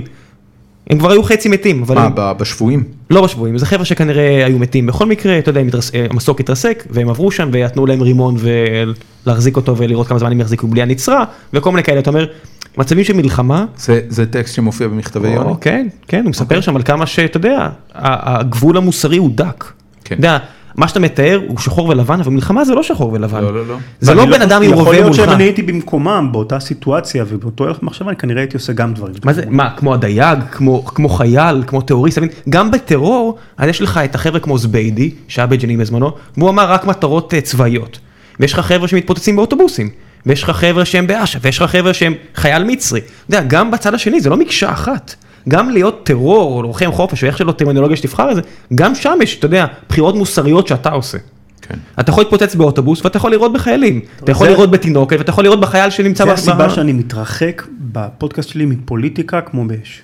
כי זה- באמת, יש עם, כל עם כל כך- מה שאמרת ב-20 דקות האחרונות, אתה אני לא, לא מדבר על מתעסק זה אף בפוליטיקה? פעם ב- בפודקאסט שלי, אף פעם, אף פעם. אני לא, אני כן. הוא- הוא משתדל, ברמיזה מאוד מאוד דקה אולי, אולי. אולי רק בתור איזשהו משהו ציני, בתור הומור או משהו. אבל, אבל הפודקאסט שלך בהגדרה הוא פודקאסט שמקדם ערכים אוניברסליים. הוא מקדם אה, ערכים... הוא לא מקדם ערכים במובן אולי הפוליטי אה, של המפה, אבל בוא נגיד הוא מקדם, הוא משקף את הערכים שלי ברמה הזו אולי של אוקיי אני אוהב ידע, אוהב טכנולוגיה, אוהב להתעסק עם זה, זה חשוב, דברים כאלה, אבל איפה אתה נמצא קשה לי בפוליטיקה להאמין שהם- הישראלית? לא משנה איפה אני נמצא, אבל אה, בוא נגיד שאני בבירור נוטה, אה, בוא נגיד, לא נוטה ימינה. כן. אפשר להגיד, זה די ברור. אבל זה לא משנה כל כך, כי בפודקאסט עצמו, אני משתדל לא להכניס את האלמנט הזה, כי גם אין, אני לא מתיימר לרגע להגיד שיש לי תשובות. ו- ולא היה... בניגוד לעולם של טכנולוגיה, שבו אני יכול להגיד, תמו, יש תשובה. זה יפה, כי אתה יודע, פה התחום אני לא היחידי יכול בעולם להגיד שיש תשובות. אמת, התחום היחידי שיש אמת זה מתמטיקה. לא בפיזיקה, לא בכל תחום, בגלל זה אמרתי על על מוסר שהוא דמיוני. כל השאר, כולל החומר שממנו אנחנו עשויים, הוא ספקולציה. באמת, אתה יודע, קבוע טיפה שונה ביקום, הכל שונה. מתמטיקה זה אמת.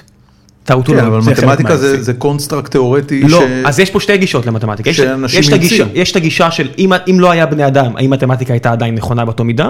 והאם אנחנו, האם אנחנו יצרנו את המתמטיקה כדי שהיא תהיה נכונה? אתה יודע, יש I, מספר מדומה, השורש של מינוס אחד. רוב המתמטיקה המודרנית מבוססת על איזשהו רעיון דמיוני, יש שורש למינוס אחד. האם אנחנו המצאנו את, השור... האם אנחנו המצאנו את השורש של מינוס אחד, או גילינו אותו? זה שתי גישות שונות לגמרי, איינשטיין היה ב... כן, פרק אה, שלם של עושים היסטוריה בזמנו על... וואלה, האם אוקיי. מתמטיקה היא תגלית או המצאה? אוקיי, אז ומה היא? אה, אה, זה- זה זה שאלה פילוסופית שאין עליה ממש תשובה. אתה יודע, נילס אם בויר כי- כן, שם ואיינשטיין שם, זה לא, אין תשובה. אם כי בוא נגיד שכל פעם שאנחנו מגלים משהו חדש אתה מקבל איזושהי תחושה שלא יכול להיות שזה רק משהו אנושי כי זה מתאר כל כך טוב את היקום. עד שפתאום מגיע איזשהו משהו שכאילו משהו קטן שלא לא לא לא לא יכול להיות שזה זה כי זה משהו שבני אדם. הרי אתם יודעים שבסופו של דבר יש לנו אקסיומות. אנחנו כל המתמטיקה כל מ- המתמטיקה מחמש- בנויה על אקס- על כן. אקסיומה על חמישה, אקסיומות סליחה, כלשהן. אז חמש. כאילו אוקיי.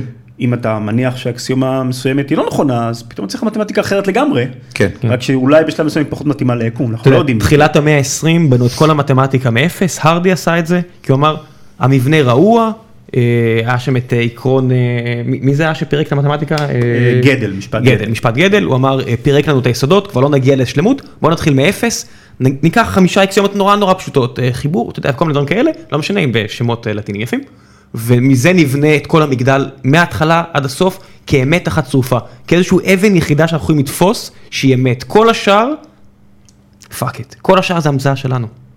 וזה מדהים, אפילו פיזיקה, שמדהים שפיזיקה זה לא מדע טהור, פיזיקה זה מדע של ניסויים. פיזיקה, אתה יודע, כל מה שאתה חושב שיש לך אמת, תשובה להכל, הכל מתהפך. כבר, אתה יודע, זה, זה נכון, אין לנו שום דבר שהוא ודאי בפיזיקה. כמה ממדים יש ליקום שלנו? לא, יש 16? לנו- יש לנו- 25? יש לנו אה, רמה 16. מסוימת של קיר- קירובים שאנחנו... כן, זה קירובים. אבל- כן, אבל מה זה ש- קירובים? כן. שהם מספיק מבוססים כדי שנוכל אבל- לבנות עליהם די הרבה. אבל זהו, זה היופי. במתמטיקה, גם אם נעשה מיליארד ניסויים, ותראה שזה תמיד נכון, זה לא נכון, זה נכון. לא הוכחה. הוכחה זה משהו טהור, הוכחה זה משהו לוגי, שהוא לא, הוא לא תלוי ב- אתה יודע, עד, עד שהגיע מדעי המחשב, שהתחילו ל- לבדוק דברים אה, אמפירית, מתמטיקה זה דבר טהור, אתה לא יכול לגעת בו, הוא- הוא, הוא, אתה יודע, זה כמו שאיינשטיין אמר שקוונטים לא, מ- לא נראה לו כי זה לא יפה.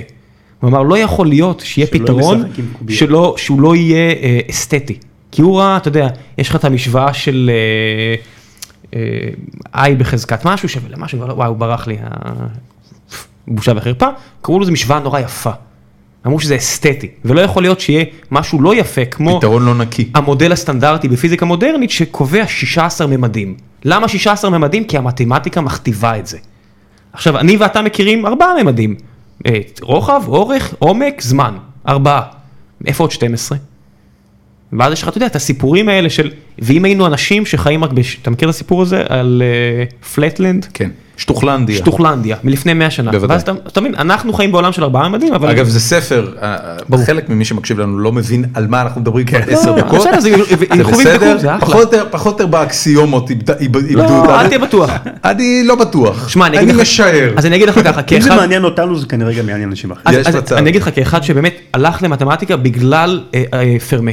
בגלל אה, ה- הספר הזה. עכשיו, נכון. אגב אמרת את השם אחרת, פרמה. אמרת חושב. פרמה. אבל באמת כן. אני לא בטוח לחלוטין. אני גם צודק. לא. מי צודק? העברית שלי גרועה. אה? אה, לא לא אני- לא אני גם מכיר את פרמה. זה בתור פרמה ולא רציתי לתקן אותך זה כי אמרתי הוא צרפתי. בטח אני יודע יותר יודע. טוב ממני, לא, לא, אני- זה אז- ספר אז- שקראתי לפני עשור. אני חושב שאני פלוס. הלכתי ל- ללמוד אה, משהו שהוא מאוד מתמטי, בגלל שקראתי את הספר הזה אמרתי וואו זה כל כך כך יפה, יפה, כן. זה יפה, זה אסתטי. ואני אומר היום אתה אפילו לא צריך ללכת לאוניברסיטה, ויקיפדיה בעברית, ברור, ברור, בזכות ברור. הפרויקטים של ויצמן, ועם אתה יודע ויש שם את אה, מכון הבר על שם פריץ הבר, ויש להם את ה- את פיזי וויקי. שהם עשו תחרות בין כל המסטרנטים והדוקטורנטים שלהם, מי שיביא את הער הכי טוב לפיזיקה יקבל 5,000 שקל. כולה 5,000 שקל והתוצאה היא אוסף אה, מאמרים על פיזיקה בעברית נגישה, שאתה לא מאמין, אני, אני מוצא, אתה יודע, כי אנשים הם גיקים, זה מצחיק, אבל זה אתה יודע זה בכלל לא משנה, הם it's all about אוהבים את money. זה. אני כן. מקבל- אוהבים את מקבל זה. אנקדוטה, אני לא, אני אסגיר רק את עצמי, אני לא אצלי חברים שלי, שנייה רק אספר את זה ואנחנו נחזיר את זה לערן, שבאוניברסיטה, אה, שילוב של אה, ריטלין וגראס נניח ודברים כאלה וכל מיני דברים כאלה שמרחיבים את התודעה ואז כמו שקרל סגן אמר ו- ואהב להגיד, נגיד אני יכול להעיד רק על עצמי ולא על אנשים אחרים כי אני לא אפיל אותם, אה, אתה יודע, ה- החומר מולי מלבד תורת הגרפים שמאוד אהבתי, לא עניין אותי. רק רציתי לקבל ציון טוב במבחן. מצד שני, כשהייתי נכנס לאיזה חור תולעת, הייתי יכול לקרוא על מתמטיקה בוויקיפדיה בעניין כל הלילה. זה מראה לך, הייתי יכול לראות, לא- למה אתה צוחק? זה- אתה מתחבר לחוויה? אני מתחבר לחוויה של המתמטיקה, כל כך לא, לא הסתתרתי עם מתמטיקה באופן עקרוני, שאולי רק על אה, חומרים מסוימים אתה יכול באמת להתעמק ב- בעניין. בעניין. כן. כן. זה לא מופיע אצלך הרבה בפודקאסט, אתה, אתה יותר על, ה- על ההנדסה ופחות על המדעים הטהורים. אה, נכון, כי ב- א', מדעים טהורים זה גם לא משהו ש... בוא נגיד עושה לי את זה ברמה האישית עד כדי כך, לא כשזה ממש טהור, כי אני עוד פעם מחפש את ה- את הזווית האנושית הרבה פעמים, אה, ומעבר לזה גם מתמטיקה, זה קשה נורא להעביר באמת. אה, בגלל זה גם אני חושב שכאילו, אה, המשפט האחרון של פרמה כאילו היה כל כך מוצלח, כי כשאתה מסתכל על הספר הזה, אתה אומר, אין סיכוי שהוא יוכל לקחת משהו כמו איזה משוואה עלומה כזו, x בשלישית ועוד y בשלישית ועוד זה, כל מיני דברים כאלה, ולעשות מזה סיפור מעניין, כי זה כל כך קשה במתמטיקה. כן, 300 ומשהו שנה עד שאנדרו ווילס הגיע, זה, זה, זה כאילו... אגב, זה אתה נראה צודק, כאילו זה עושים לו- פרמה.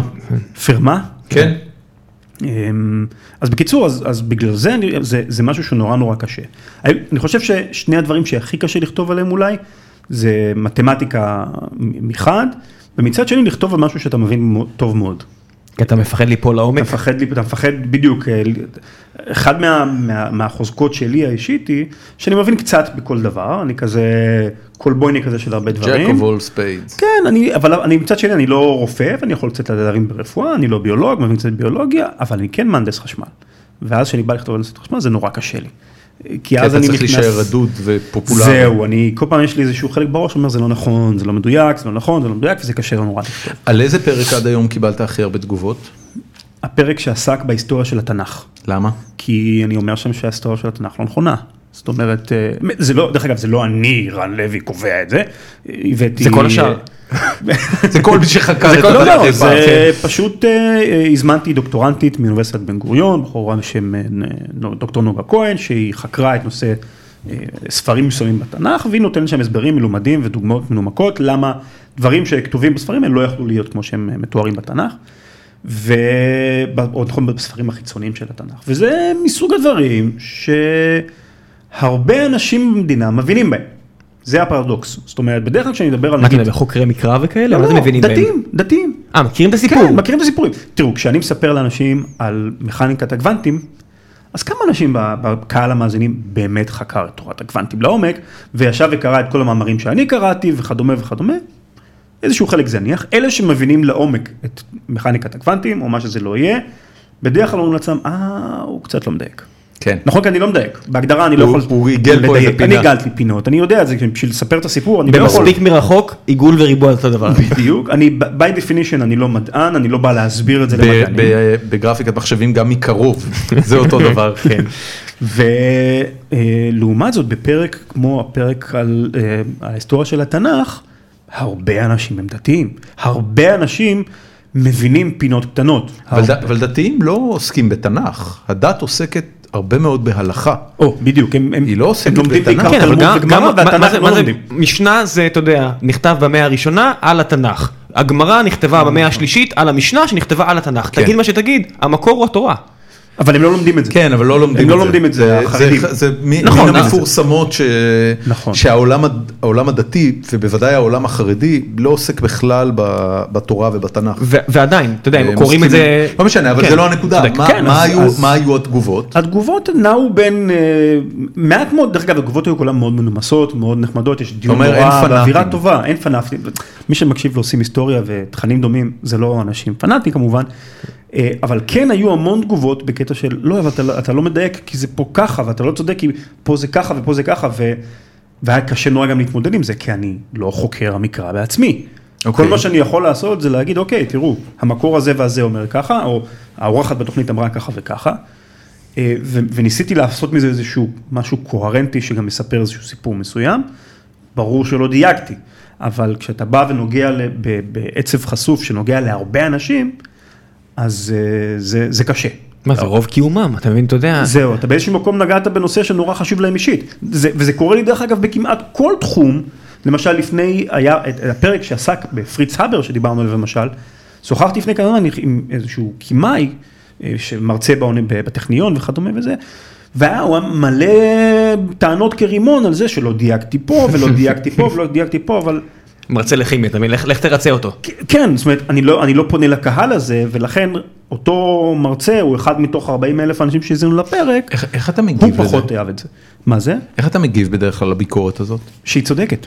אומרת, אתה אומר, אתם צודקים. אתם, אתה צודק, אמרתי לו גם, אתה צודק זה לחלוטין. יפה, זה בדיוק מה שאני כתבתי לטוקבקיסטים שלנו. שהתלוננו על זה שאנחנו לא סותמים את הפה ולא נותנים לאורח שלנו לדבר. אז אתם צודקים. קבלו את זה באהבה. לא, לא, אני- אתם צודקים, אתם יכולים אנחנו לקבל את זה גם נורא אפילו, נכון? משתדלים. נכון, כן. נכון. זה נורא קשה. אה, חלק מה, מה, מה, בעצם מהמקצוע שלי, מה שאני עושה בפודקאסט הזה, זה ניסיון לקחת משהו שהוא בלתי נגיש, ב- בינתיים בשלב הזה הוא כחומר גלם, ולהנגיש אותו. בתהליך של החומר גלם, מהמעבר מצורה לא נגישה לכן נגישה, הוא מאבד חלק מה... מה, מה נשארים שבבים על הרצפה. אני אומר, אין לי מה לעשות, זה, אתה לא יכול לייצר יהלום בלי לשייף אותו קודם כל. אנליז- אנליזה נומרית, אתה יודע, ככה זה, אתה לא באמת... נכון. כן, זה- זה יפה שנתת לך- לעצמך מחמאה בדרך, אתה פשוט יכול לבוא ולהגיד שאי אפשר לספר סיפור טוב בלי להשמיד פרטים. זה גם בסדר, אבל סבבה, יהלומים, עניינים, מגניב, יכול להיות יאללה. שפה כן. עפתי על עצמי קצת. לא, טיפה, בהתחלה. טיפה, הכל בסדר. עכשיו- עכשיו אני אני רוצה ללכת למשהו בעיניי, אה, ה- ה- הסיבה האמיתית שבגללה רציתי ש- רצית שתבוא, ל- רציתי שתבוא לפה, אה, והיא שבאיזושהי נקודה התחביב המקסים הזה של לעשות פודקאסטים היסטוריים הופך לנקודה שבה אתה מתפטר מהעבודה שלך והופ- וזה הופך לדיי ג'וב שלך. לא להאמין. מה, מה קרה בדיוק? כי אה, אני כן זוכר שהיה אה, לפני, אני לא יודע אפילו שנה או שנתיים, אה, אה, קמפיין של מימון המונים. נכון, שנה וחצי. אה, בערך. שבו תרמתי כסף בשמחה רבה אגב, ואני מקווה רב שכל תודה. כן. מאזיננו, שמחה, אה, שכו- שרוב מאזיננו עשו את זה גם כן, אבל היה קמפיין מימון המונים, כמה כסף הצלחת לגייס בו? 120 אמ, אלף שקל. שזה כלום אגב, זאת אומרת במונחים של אה, החיים בארץ, ואפילו במונחים של משכורת של כן, מהנדס זה- ברפאל, זה קמפיין מאוד מאוד זה אפילו מוצלח, לא שלושה אבל זה חודשים לא- של כן. משכורת, זאת אומרת זה לא שאתה יכול אתה להסתמך לא, על זה. לא בונה על זה לפרנסתך. חברה. כן. מה, מה, מה קרה שם?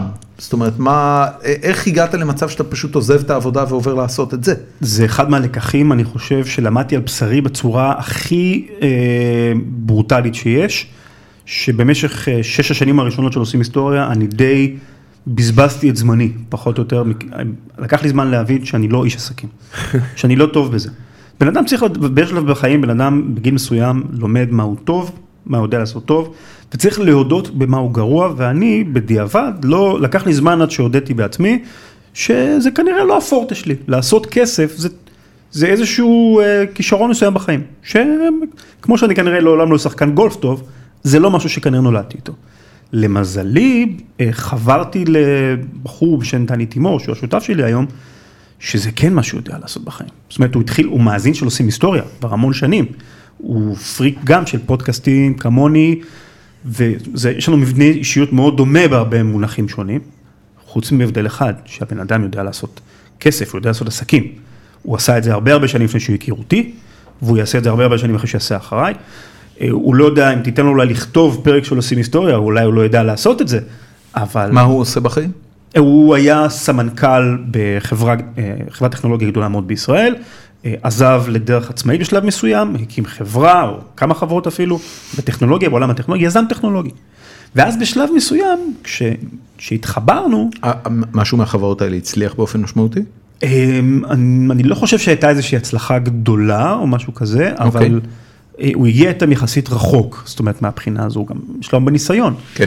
אה, וברגע שהתחברנו ו- וראיתי שהוא בעצם משקף את התכונות שאין לי ממש בצורה יפה, משלים אותך. ממש משלים אותי, בדיוק, זה, אתה מקבל זה איזשהו זה משהו שהוא מדהים. co-founder אה, פנטסטי. לגמרי, וזה נורא נורא חשוב, אני חושב, שאתה בא להקים עסק, וזה לקח של אדמן בשרך. ו- והוא גם אה, אה, הייתה לו את הצניעות המספקת כדי לח- להבין שהוא לא יודע לעשות את מה שאתה עושה? אה, כן, זאת אומרת, מהבחינה הזו אנחנו מסתדרים מצוין כצוות, כי הוא לא דורך על היבלות שלי, אני לא דורך על היבלות שלו. אה, על אה, שזה מגיע- הבעונות. על הבעולות, בעונות, בעונות, סליחה. הוא הלך מספיק לא שיהיה לו יבלות. כן.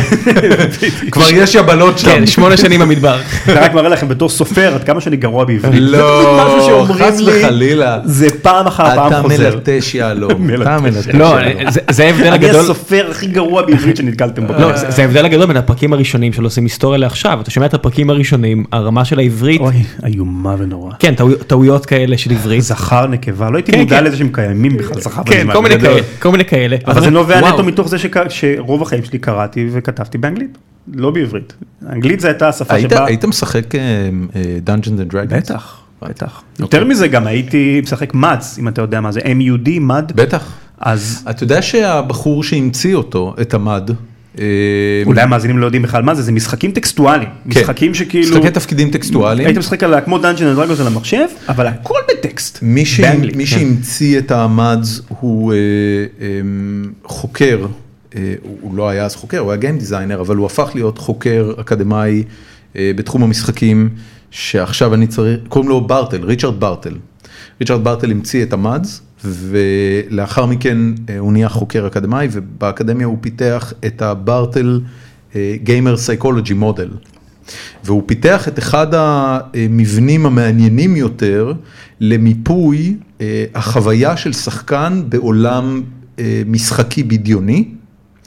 אה, זה נקרא The Bartel אה, Gamer Psychology Test, והוא בעצם ממפה את אה, שלל הפעילויות שאתה יכול לעשות במשחקי תפקידים אונליין לארבע קטגוריות, והן הראשונה exploration, אה, חקר של עולמות ואזורים, השנייה achievements, השגה של הישגים אה, גדולים, למשל, לא יודע מה, להרוג 100 חזירי בר בביצה. אה, השלישי זה סושיאלייזינג, אינטראקציה עם שחקנים אחרים ואפילו ניהול קלנים, זאת אומרת ניהול קבוצות של Mm-hmm. שחקנים אחרים כדי לייצר חוויות משחק משמעותיות יותר. והשלישית אה, אה, זה נקרא קילינג, אה, שזה פחות או יותר אה, PvP, אה, מלחמה פלייר versus פלייר, מלחמה שחקן נגד שחקן.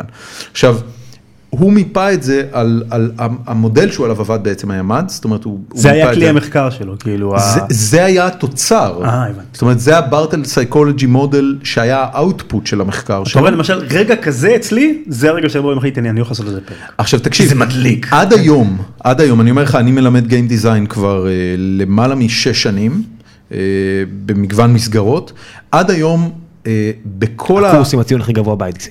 אה, אני לא בטוח שהסטודנטים יסכימו, אבל... הם יביאו את הציונים. נגלה.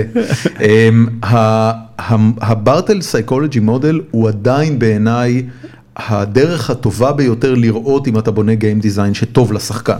זאת אומרת, עד כמה אתה נותן לו אופציות לאקספלוריישן, עד כמה אתה נותן לו אופציות לתחרותיות, עד כמה אתה נותן לו אופציות להישגים עם עצמו, אה, עד כמה נותן לו, אתה נותן לו אופציות לסושיאלייזינג, לאינטראקציה בין שחקנים. אה, וזה מודל מעולה, מעולה, מעולה, שנורא נורא קל להסתכל על משחקים ולראות איפה הם נכשלים, ברגע בגלל שאין להם, אה, בגלל משהו שאין להם את זה, מהבניין. כן. הם פשוט לא נותנים לשחקנים מספיק הזדמנויות לעשות את זה. וכשאתה מסתכל אגב על המשחקים הכי מצליחים, אה, אתה יודע, בליזארד עם World of Warcraft ועם הרטסטון ועם אה, עם, אה, סטארקראפט הם כמובן ה- המושלמים ביותר, אבל גם אה, מה שבנג'י עשו בשנתיים האחרונות עם דסטיני, ו- ואפילו אתה רואה את זה במשחקי ספורט כמו פיפא ומדן NFL וכן הלאה, אתה רואה מיפוי מדויק של כל מגוון הפעילויות האלה, גם של content exploration וגם של achievements וגם וכן הלאה וכן הלאה, היום, היום זה כבר בייסיק, זאת אומרת היום אתה כמעט לא תמצא משחקים גדולים ומצליחים, מה שנקרא טריפל איי, כאלה שמפותחים ב... ב- שאין בהם את ה... את שאין הדברים בהם האלה, מיפוי כן. של כל הפעילויות האלה. אמ, אבל הוא היה זה שייסד את זה, והוא המציא את המאץ, הוא המציא את המאץ בשנות ה-20 אני שלו, חייב ואחרי זה לעשות לזה פרק. ריצ'רד ברטל, הוא היה בארץ, הוא- הוא אה, חתן אה, אה, פרס מפעל חיים של Game.is, של עמותה- של העמותה לקידום משחקים דיגיטליים בישראל. אז הוא היה פה בארץ, והוא קיבל את הפרס, והוא נשא נאום נורא מגניב שאפשר לראות אותו באתר של העמותה. ריצ'רד ברטל, אני אשים וואי, לינק אבל לא רואה, באתר. אני אני מקימי חייב העמותה. להשיג את זה. כן, לא, אני אני ממקימי ראיתי העמותה, אבל אני, אני, אני פשוט מוקסם מהבן אדם, הוא איש חינני, אתה יודע, יש לו הומור בריטי צונן, כמו אה, אה, סטיבן פריי כזה, כיף גדול לשמוע אותו מדבר, ויש הרבה הרצאות שלו אה, שמסתובבות אני צריך ברשת. לדבר איתו ולהגיד לו שהוא אחראי על אה, לא יודע כמה עשרות אלפי שעות בחיים מן שלי הסתם, שעברו מן לי. הסתם, אז שיחקת מאץ כשהיית... אוי, המון. זה הרבה אני שנים כבר אחורה, זה מתבייש סוף שנות ה-80. להגיד כמה. אבל אני, כן. אני רוצה לחזור, אז באיזה, בקיצור, אני לא פגע- למדתי- אני- פגשת העברית שלי פרטנר ז- והגעת נוראית, למסקנה כי שאתה אה, יודע לעשות, שאתה לא יודע לעשות עסקים ומצאת פרטנר שכן יודע נכון. לעשות עסקים, ואז מה קרה? אז אה, התחלנו ללכת בעצם ביחד, בהתחלה בקטע של אה, באמת אה, בוא ניזום משהו שיקדם את עושים היסטוריה מבחינה, מבחינת מס- התמסחרות שלה, מבחינת היכולת לעשות איזשהו, לעשות מזה ביזנס. אז, אז המימון ההמונים הזה היה צעד אה, בין הראשונים, התחלנו קצת בחסויות, פה ושם להכניס, המימון המונים היה צעד מאוד חשוב בקטע הראשוני, לא בגלל שהוא נתן לנו כל כך הרבה כסף שפתאום אפשר אכל לעשות קהל. משהו, כמה, אלא כמה, זה באיזה שזה אחוז נתן- מהגו למדתם? אה, אה, עברנו אותו, ב- התחלנו ב-40 אלף או משהו כזה, זאת אומרת עברנו בשלוש. וואו. כן, זה היה קמפיין מימון בין המצליחים אני חושב, ב- זה היה בהדסטארט? זה היה במימונה, וזה היה אולי הקמפיין השלישי הכי מצליח שהם עשו אי פעם או משהו כזה. Mm. וואו. זה היה ממש נחמד, זה היה כל הצלחה מדהימה. הכבוד. אה, לא, באמת מדהים, זה- צריך להגיד שאפו לקהל שזה גם אתה פה. אמ, וזה מעבר לזה שזה זה הייתה הוכחה מאוד טובה לזה שיש קהילה אדירה מאחורי העניין הזה, זה גם הפ- הייתה הפעם הראשונה שיכולתי ברצינות, אה, וזה לא היה לי קל ברמה הנפשית, לנתק את עצמי קצת מעושים היסטוריה ולא להיות רק, שרן לוי שווה עושים היסטוריה. פתאום היה לי את האפשרות כסף לקחת עורך סאונד, לשלם לו כסף. אני עכשיו, עד, אז, עד אותו רגע, כל הפרקים של עושים היסטוריה היו מההתחלה ועד הסוף רן לוי, הכל. אני הייתי עושה את כל השלבים ב- באמצע, מכתיבה, עריכה, הקלטה, את מה שאתה לא רוצה. כמה זמן זה היה לוקח? שלושה שבועות, משהו כזה. שלושה לפרק. שבועות לפרק, כן. שכמה שעות ביום היית משקיע? אה, תחשוב, אחרי עבודה, מגיע הביתה, ילדים, זה שלוש שעות כל יום, עוד כמה שעות בסוף שבוע, חגים, עניינים. ולא לא הקדשת זמן, זאת אומרת, זה ממש זה שעה, היה כל ו- העולם שלי. כל העולם שלך. כן, הפסקתי לעשות כמעט כל דבר אחר בחיים שלי של עושים היסטוריה, בשלב איך מסוים. המשפחה קיבלה את זה? אה, זה היה, אתה יודע, בשל... בשל... אני לא יודע איך להגדיר את זה, אשתי הבינה מהר מאוד שזה הופך להיות התחביב העיקרי שלי בחיים, כי זה תפס תאוצה. ופעם שאתה, אתה, אתה מרגיש כמו שאתה מחזיר, ב- מחזיק מה באוזניים זה של אומר תפס טיגריס. תאוצה? כמה כמה האזנות הגעת לפרק? כאילו, מה- מתי הרגשת שזה תופס תאוצה? אני חושב שכבר אחרי שנתיים הבנתי ש... הרי בשלב, בשלב, התחלתי את זה יחד עם המשחקייה, אוקיי. פחות או יותר. אחרי שנתיים שבעצם עושים היסטוריה הייתה הרבה יותר מצליחה מ- מהמשחקייה.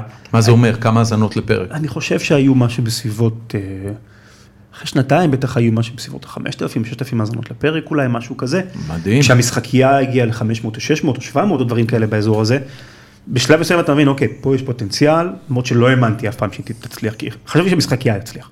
אבל בשלב מסוים הבנתי, אוקיי, זה מצליח. אתה רואה שזה מצליח כי הגרף של המספר ההאזנות עלה בצורה אקספוננציאלית, ואני מבין שזה הולך להתפוצץ כאילו. אז כמובן שלצער, ממש בצער רב אמרתי לאיתמר שאני פורש מהתוכנית, וזה היה מאוד מאוד רגע קשה, כי הוא חבר טוב שלי, אבל הייתי הוא עדיין חייב חבר לפרוש. טוב? הוא עדיין חברים אז הכל מצוינים. בסדר.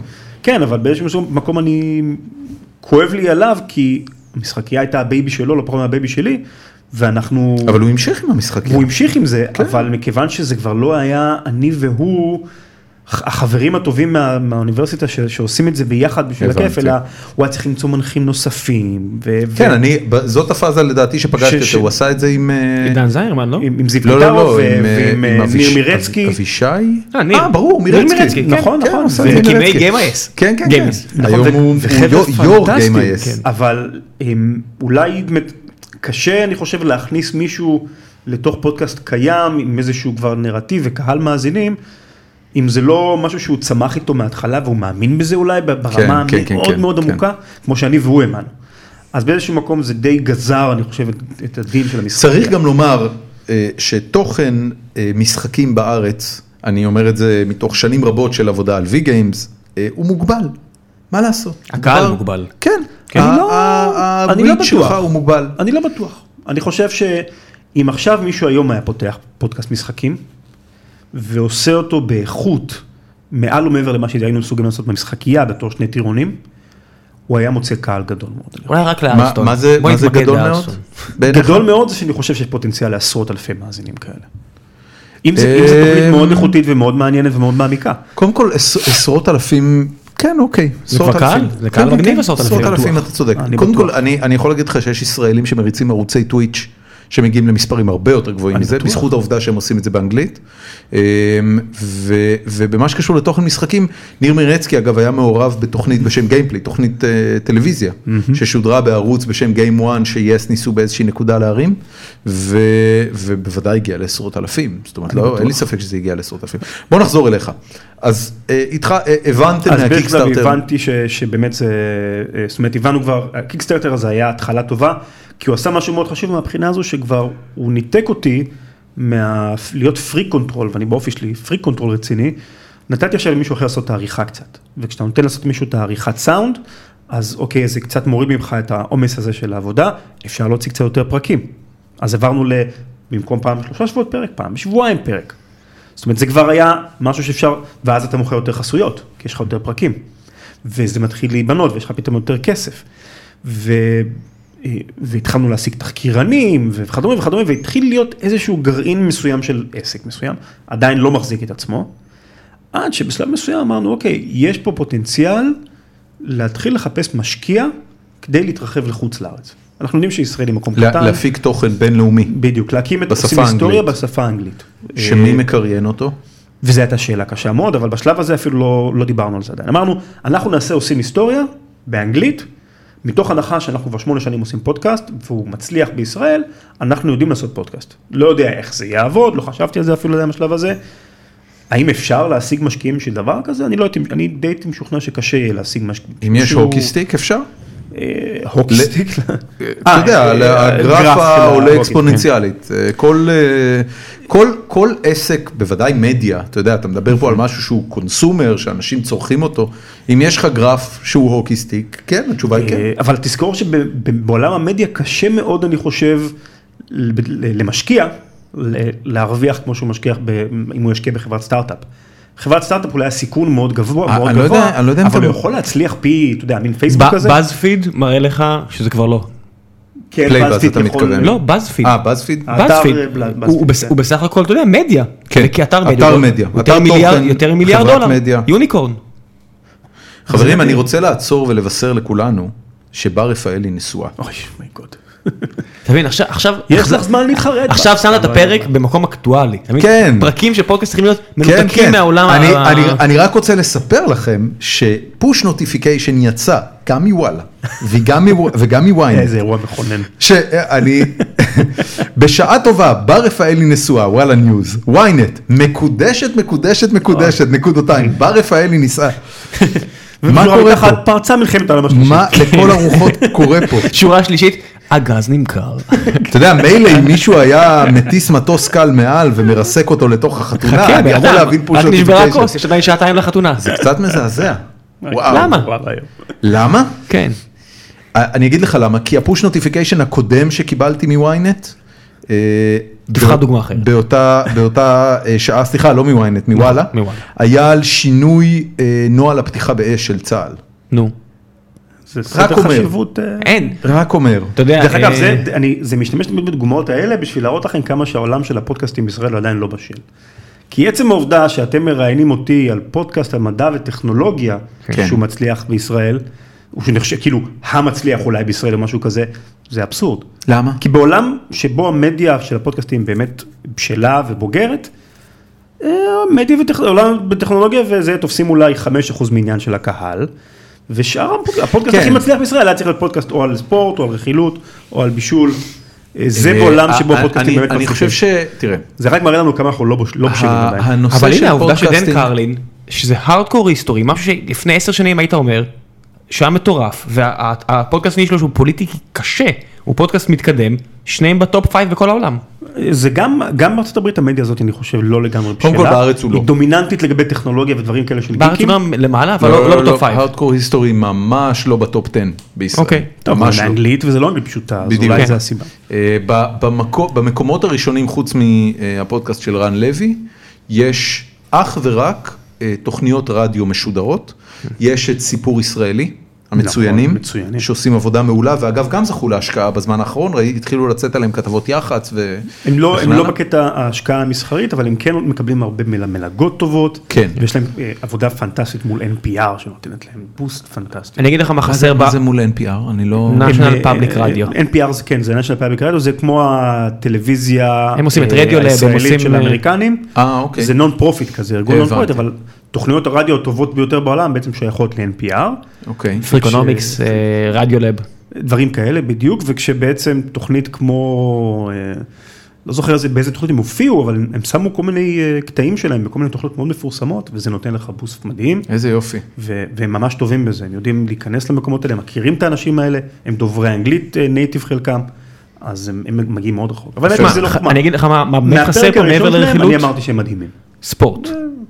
חסר ספורט. לא, ת- ת- אם תסתכל באמת בפודקאסטים אמריקאים, אז אה, אתה יודע, ביל סימונס וכל החבר'ה האלה, הם ברור שהם מקום ראשון, שהמשדר הכי פופולרי כל שנה הוא הסופרבול בטלוויזיה, שזה המדיה הכי, של עדיין השלטת. זה מראה לך שהם יותר בוגרים גם בפודקאסטים שלהם מישראל. כן. למה אין פודקאסט ספורט ישראלי? כי עדיין אין, תפתח, זה בדיוק, אתה יודע, המאזין, אני, מה אני מבין בספורט? לא, בן אז- אדם, אז אני, היו בוחרים אותי אחרון בכדורגל. אז אני יכול להגיד לך, אני, שאני תמיד באמת, פונים אליי אנשים, אני רוצה לעשות פודקאסט על זה וזה. תעשה. תעשה. זה אין בדיוק- זה כאלה. בדיוק כמו ביזמות, תעשה. אתה יודע, יש לי ככה וככה וככה, תנסה, אולי יצליח, אולי לא. כן. אתה אפילו לא צריך השקעה גדולה. אבל אנשים לא מבינים לא כמה צריך שום קשה, השקעה. הבעיה שאנשים לא מבינים כמה קשה לעשות פודקאסט, עד שהם מגיעים, לפ- עד שהם עושים את הפודקאסט, וזה, ועשו עשר, עשר, פר- עשרה פרקים כאלה, ואז בעצם הם מבינים כמה שהדבר הזה שוחק, והם נשברים. תש- תשע מתוך עשר, תשעה מתוך עשרה אנשים נשברים. מה אתה אומר? אה, זה, זה המציאות שמע, בפודקאסטים זה- תמיד, זה- תיכנס זה כמו כן. לאייטיונס, סטארט-אפ, כמו כל סטארט-אפ, אתה יודע, רוב החברות מתות כשהבירה נגמרה. אתה יודע, סיפרת למישהו רעיון, איזה משפט מעולה. נג- נגמרה הבירה, החברה מתה. כן. זה, אתה יודע, נגיד 90 אחוז. עוד 10 אחוז מתו אחרי שנפגשו פעמיים ונגמר. ו-90 אחוז מאלה שנשארו, אתה יודע, זה- זה כמו... תראה, המשחקייה הומ- מתה. נכון? הומואפתיה. זה כמו המשחקייה הומואפתיה, מתה. כן. אנחנו החזקנו מעמד 60 תוכניות, משהו כזה, אני ואיתמר ביחד, הוא המשיך אחר כך לעוד איזה 40 תוכניות. למה הוא החליט לסגור? עייפות החומר, כמה אתה יכול לדבר, לדבר ולנסות ולהשקיע והכל וזה, ובסוף התמורה להשקעה הזו היא יחסית מינורית.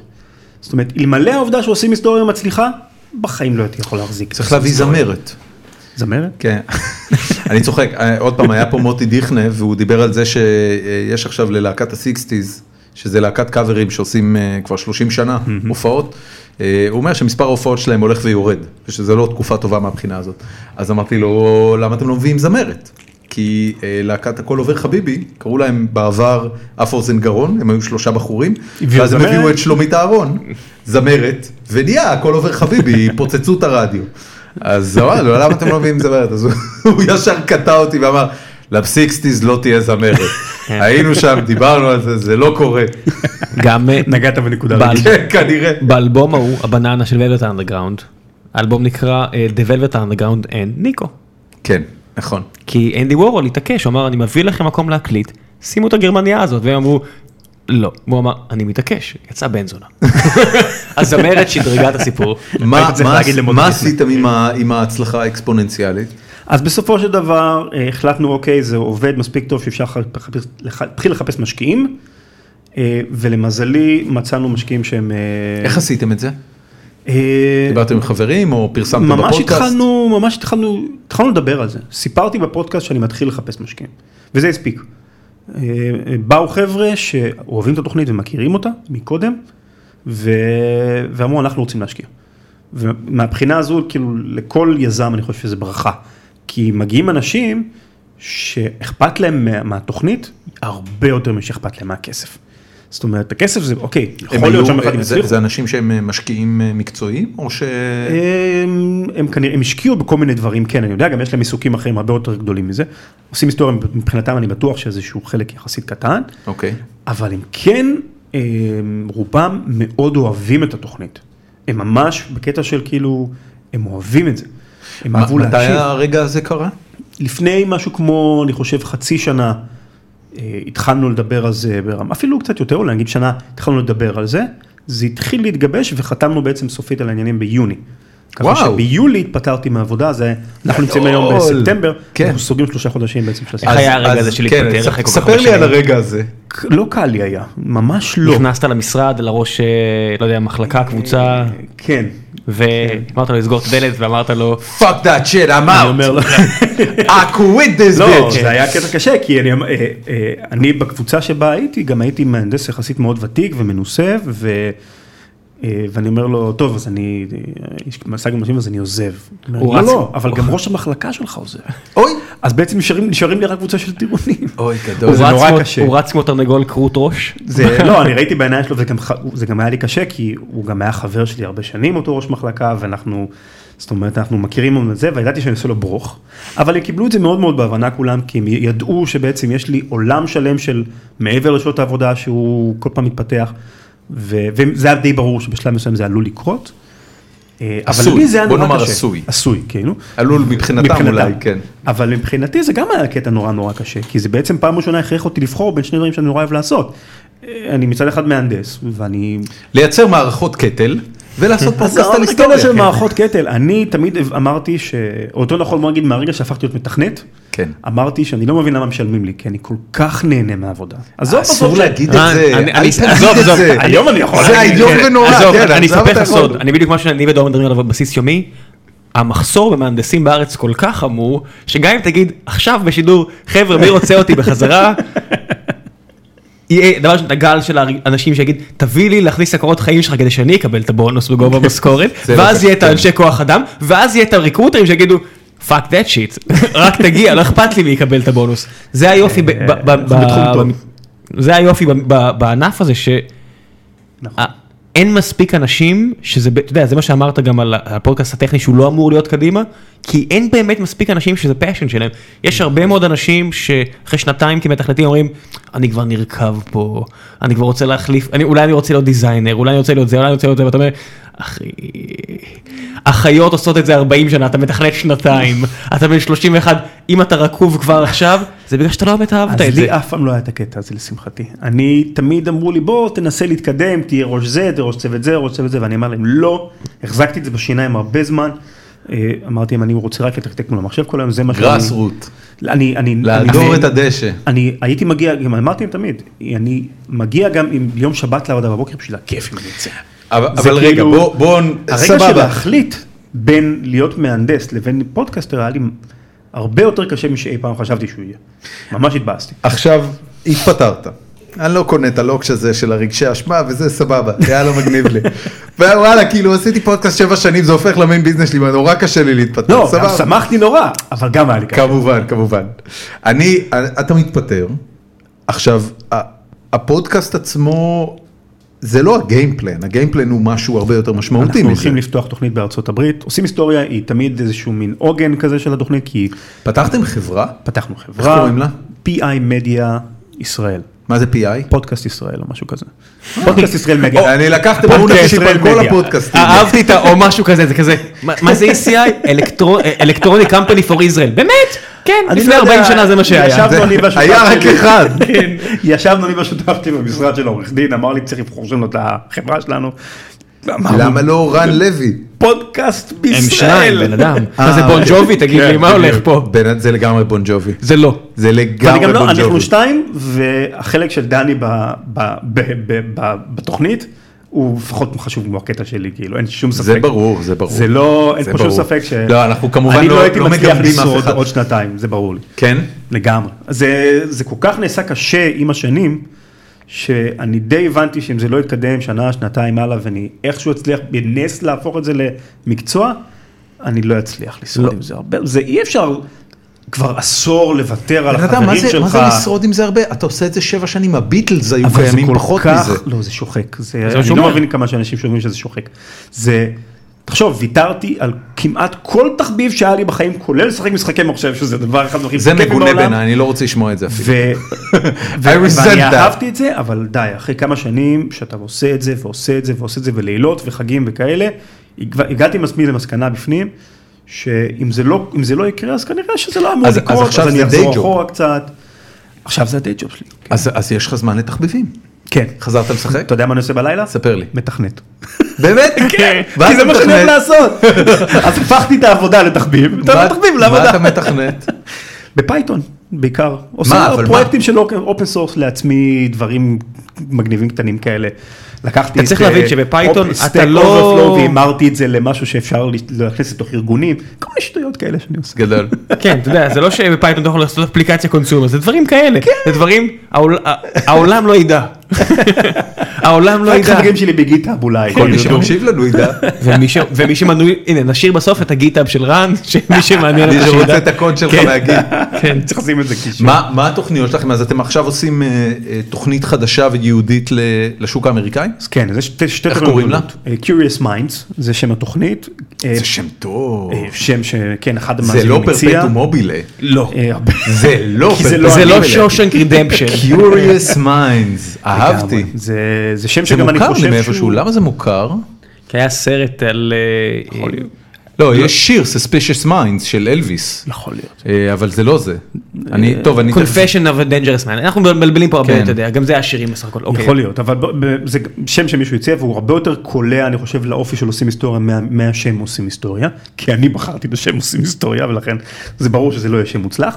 ואז אה, עשינו פיילוט אחד ל-Curious Minds, שבו, עשיתי פיילוט אחד שבו אני הייתי קריין פול טיים, כל ה- הוא כל התוכנית. בפוקוס שונה? מה זאת אומרת פוקוס? מעושים לא, לא, היסטוריה? זה אותו תכנים שעושים היסטוריה. הבנתי. ממש לוקח את התכנים שעושים היסטוריה והם המירו אותם לאנגלית. זה אפילו היה טוב- אפילו היה פרק שדיברת עליו בעבר, מלחמת הזרמים. נכון, זהו, אז בהתחלה עשיתי איזשהו פיילוט פנימי כזה, שבו אני מקריין, וזה יצא די גרוע, כי אני, מבטא שלי הוא מבטא הרבה יותר מדי ישראלי לאוזניים האמריקאיות. רק א', לברי סחרוף מותר לדבר באנגלית וזה יצליח. זה- יכול להיות, כן. ו- וגם כשאני מדבר באנגלית אני פחות נינוח, ולכן אני פחות אה, משחק אולי גם ברמת אקטינג בקול שלי, וזה די ניכר אני חושב. אה, אז עברנו יש- לפורמט אחר יש, שבו יש אה, קריינים. יש אה, מחיפוש קל בגוגל, יש כבר פודקאסט שנקרא Curious Minds. עולה שיש חברה יש כמה. כן. שנקראת Curious Minds Israel, Business Development Service, יש. יושבים הם כנראה ברחוב סוח- בן גוריון לא הם ברמת כ- גן. הם כנראה סוחרי נשק. עם שם אוקיי. גרוע כנראה בחרו לעצמם. לא, שם מעולה, כי אתה לא יודע. יש אפילו פודקאסט שנקרא Curious Minds, אבל הוא כבר לא פועל מ-2008, אז אני רגוע אה. בקטע הזה. אה, Damn them. כן, בדיוק. איזה דומיין תפסתם? אה, cmpod.net. זה לא מה רע. שהצלחנו. כן. CM pod. זה לא face.com אבל אתה יודע. כן, בסדר, על פייס.קום שילמו אחוזים כנראה. לא שאני אבל יודע. באמת לא היה שאתה לי יודע. הרבה יותר קשה, הפתיע אותי כמה היה קשה למצוא את הפורמט הנכון. מהו כי- אה. מהו הפורמט הנכון? הפורמט הנכון, כמו שמסתמן עכשיו, זה פורמט שבו יש לי קריינית שהיא אמריקנית במקור, והיא, והיא זו שבעצם מקריינת, יש למעשה שתיים כאלה שמתחלפות ביניהם, והיא מקריינת את עיקר הפרק. זאת אומרת, אתה צריך לכתוב את הכל והיא צריכה לשבת פשוט ולהקריא אותו. ובדיוק היא מקריינת אותו ואני רק פה בשלב הזה אני בתפקיד הבמאי אני ממש יושב מולה אם זה דרך סקייפ או באותו האולפן תלוי מי אתה מהשתיים מקשיב. ו- וכן והיא היא מדברת ואני נותן לה עוד בימוי אני עוצר אותה אומר לה לא עכשיו ת- תקריא את זה יותר בקטע של אה, עכשיו את שמחה יותר את עצובה עוד בימוי עוד בימוי ממש וואו. שזה תפקיד אחר מעניין שונה מאוד ממה שאי פעם מילאתי אבל הוא חיוני. קורה בעצם. שאתה מתעצבן? לא אנחנו תמיד באווירה טוב אין מה זה זה יא זה קשה. מטומטמת, איך את מקריאה את זה? לא, אתה צריך להבין שאתה במשרד ש- שפה אנחנו אה! אל תעשה מתעצבנים. את זה. היצ'קוק. אל תעשה את זה. כן. איזה- אתה- אתה הולך ללכלך איזה עליי? במאי אני. אני דיברתי על עצמי, אני מדבר רק על עצמי. אה, בטח. אני מדבר פה אתה יודע, אולי כשאני אהיה במאי, במאי, אני כן. אוכל... אה, Damn it! תעיפו אותה מפה! כשאני זכיתי באוסקר, לא אעשה כל מיני דברים. כאלה. הפודקאסט מספר אחת בישראל! אבל בינתיים יש לי ניסיון של שני פרקים שאני במאי בהם, אז אני שומר איפה- על... איפה אה, מצאתם את פרופורציות. הקריינית? אה, קרייניות.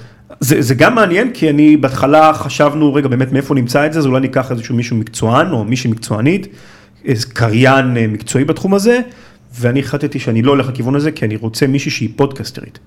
מישהי ש... אה, שכבר יש לה פודקאסט? שיש לה פודקאסט, והיא מעניין. פודקסטרית, כי היה חשוב לי מאוד שזה יבוא מהמקום הזה שהיא אוהבת לעשות את זה בשביל הפאן שלה.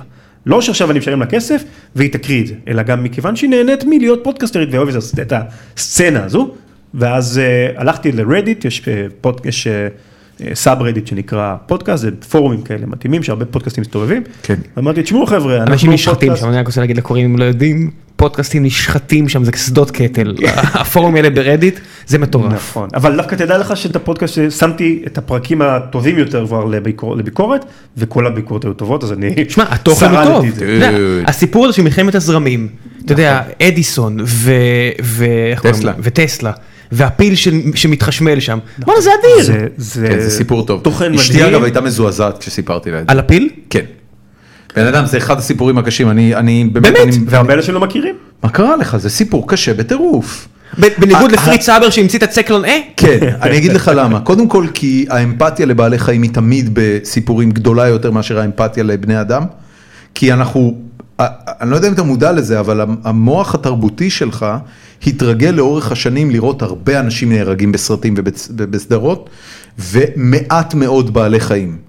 זאת אומרת, בשביל שתראה... אה, שירתי בעוקץ, בן אדם. על ה- חי- חיות מתות זה, אתה יודע, עצור שם.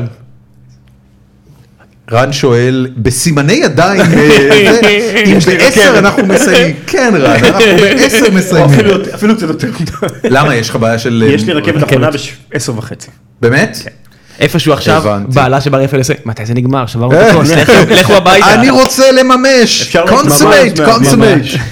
ממש. אמ, אנחנו נסיים, אני אגיד לך בדיוק, אנחנו נסיים בעוד 20 דקות. אה, נספיק להגיע לרכבת? כן. אני די בטוח שאתה תספיק להגיע לרכבת. יש לך, אתה ב- ברגל? אה, אני תחבורה ציבורית, כאילו, כן. אז אה, מ- מונית מפה, או אפילו הולכת ברגל. לא אנחנו נזמין לך לרכבת, מונית, תחזור, תוך או חמש שתלך אתה עשר דקות, תגיע. זה- אנחנו, זה מה זה שאתה רוצה. ליטרלי 10 דקות. אמ, אז אנחנו נספיק, אתה לא צריך לנופף בידיים, אתה יכול פשוט לישון. אז אני... אנחנו נוהגים להפריע לפודקאסט שלנו, זה לא- זה לא עושים היסטוריה, אין פה לא, כן. אורחים, זה- אתה- אתה צריך אין פה להבין, נרטיב. אם אם עכשיו דורון נדרס, אבל אני נדרס, זה לא תהיה בעיה כל כך גדולה למצוא לא מישהו אוכלים אחר את זה החוצה. שמפריע לאורח. בדיוק, כן. בדיוק. בקיצור, אז- אז- אז מצאת את אז אותה היה בחורה באמת אתגר בפורומים של של רדיט. למצוא, באמת מצאנו את הבחורה, ולשמחתי באמת קריינית מדהימה, מצאנו אפילו שתיים למעשה, אחת בישראל בת כמה ואחת היא? בארצות הברית. הבחורה בארצות הברית היא בטח סביבות השל- שנות- אמצע שנות ה-30 שלה, ומה היא עושה בחיים? היא פוד- היא אה, כות- אה, כותבת פרילנס בכל מיני מקומות, ויש לה פודקאסט בארצות הברית שנקרא, והיא מתפרנסת מזה, אה, לא מהפודקאסט, אבל מה- מעבודת פרילנס שלה. הבנתי. זאת אומרת, היא הפודקאסט שלה הוא אשת- אשת- תחביב, כמו אשת שעושים תוכן. היסטוריה את התחביב שלי כן, המון כן, שנים. כן, ברור. אבל היא אוהבת את זה והיא באמת טובה בזה גם. וגם בחורה שעושה את זה בישראל איתנו, בחורה אמריקנית בשם שושי, שהיא עולה מארה"ב לישראל, והיא גם עובדת ברדיו בשביל, זאת אומרת, היא... קריינית. זה מה שהיא עושה, כן, כן, היא אוהבת את זה. קריינית. ומעבר לזה גם מפיקה של תכנים גם עבור סיפור ישראלי המצוין, היא גם מפיקה לו אה, תכנים. מעולה. אז היא אשת רדיו מצוינת, ושתי בנות כאלה טובות יודעות בעיקרון לעשות את העבודה, למרות שהן לא כתבו את הטקסט, הן יודעות להוציא ממנו דברים מדהימים בלי זה. ה- הבימוי שלי פה זה רק אולי בקטע של להבהיר להם למה אני התכוונתי אין- כשכתבתי. אין משהו ב- בפודקאסט שהוא אמ, בהגדרה מייל אוריינטד, זאת אומרת כזה שהעובדה שאתה מקריא את התוכן הזה היא משמעותית ל- ל- לפודקאסט עצמו? שאלה טובה. אני לא יודע אם יש דרך טובה לדעת את זה חוץ מלנסות את זה. יש פודקאסטים זאת אומרת- שיש אה, אלטרנציה, ברדיולב לא תמיד, הרבה מהפרקים זה כתבים אורחים, ואתה יכול נכון. לראות שהרמה, אתה יודע, זה אחד הפודקאסטים שנחשבים הכי טובים בעולם, ואני מסכים, אני אישית אה, בטוח מאוד מאוד מאוד אוהב אותו, ויש לך לגמרי. פרקים שנשים מקריינות, ויש לך פרקים שגברים מקריינים, וכשהתוכן טוב, זה טוב. באמת. כן, אני, אני, אני חושב שהשאלה שלי היא לא, היא לא בגלל התוכן, ורדיולב הוא באמת מאוד שונה, כי רדיולב הוא סוג של אה, חצי תוכנית תחקירים רדיופונית, מאוד ארוכה, מופקת, ברמה שאתה אומר, נכון. אוקיי, זה לגמרי רמת ההפקה של גלי צה"ל, זה לא פודקאסט, זה לא רמת פרסונלי. הפקה של גלי צה"ל? של, של, פרגנת של לגלי רדיו- צה"ל, רדיו- פרגנת לגלי צה"ל. של רדיו מסחרי. כן. של רדיו מסחרי. כן, כן, הם רדיו מסחרי. אה, דווקא עם גלי צה"ל עשיתי פיילוט ויצאתי קצת מאוכזב, אני מודה. ממה? מה, מהרמה? מ... כן, הם... אה, זאת אומרת, שזה אגב אולי משהו, זה רק רצ- ה- רציתי לשאול אותך קודם, למה אתה לא חובר לליעד מודריג עכשיו שמיכאל הרסגור, אה, עליו השלום, עבר לא- למחוזות אבל לא- אחרים? לא- לא דיברו אף פעם איתי לא חשבת בקטע על זה? הזה, כאילו.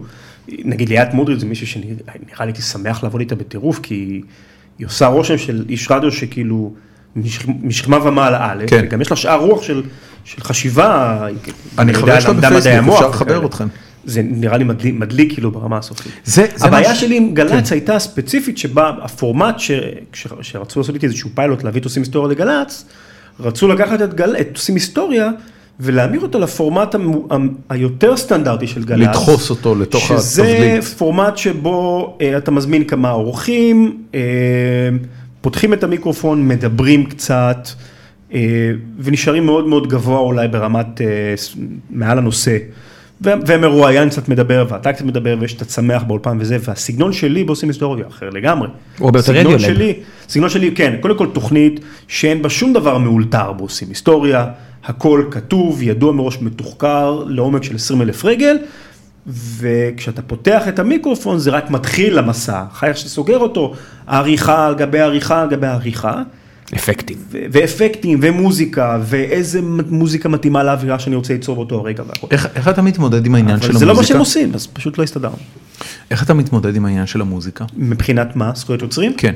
אה, אמ, תראה, כשהייתי בהתחלה טיפש ולא כל כך הבנתי מה אני עושה, אז נהגתי לשלב מוזיקה בזכויות יוצרים, אה, אפילו מוזיקה מאוד אה, פופולרית, כאילו.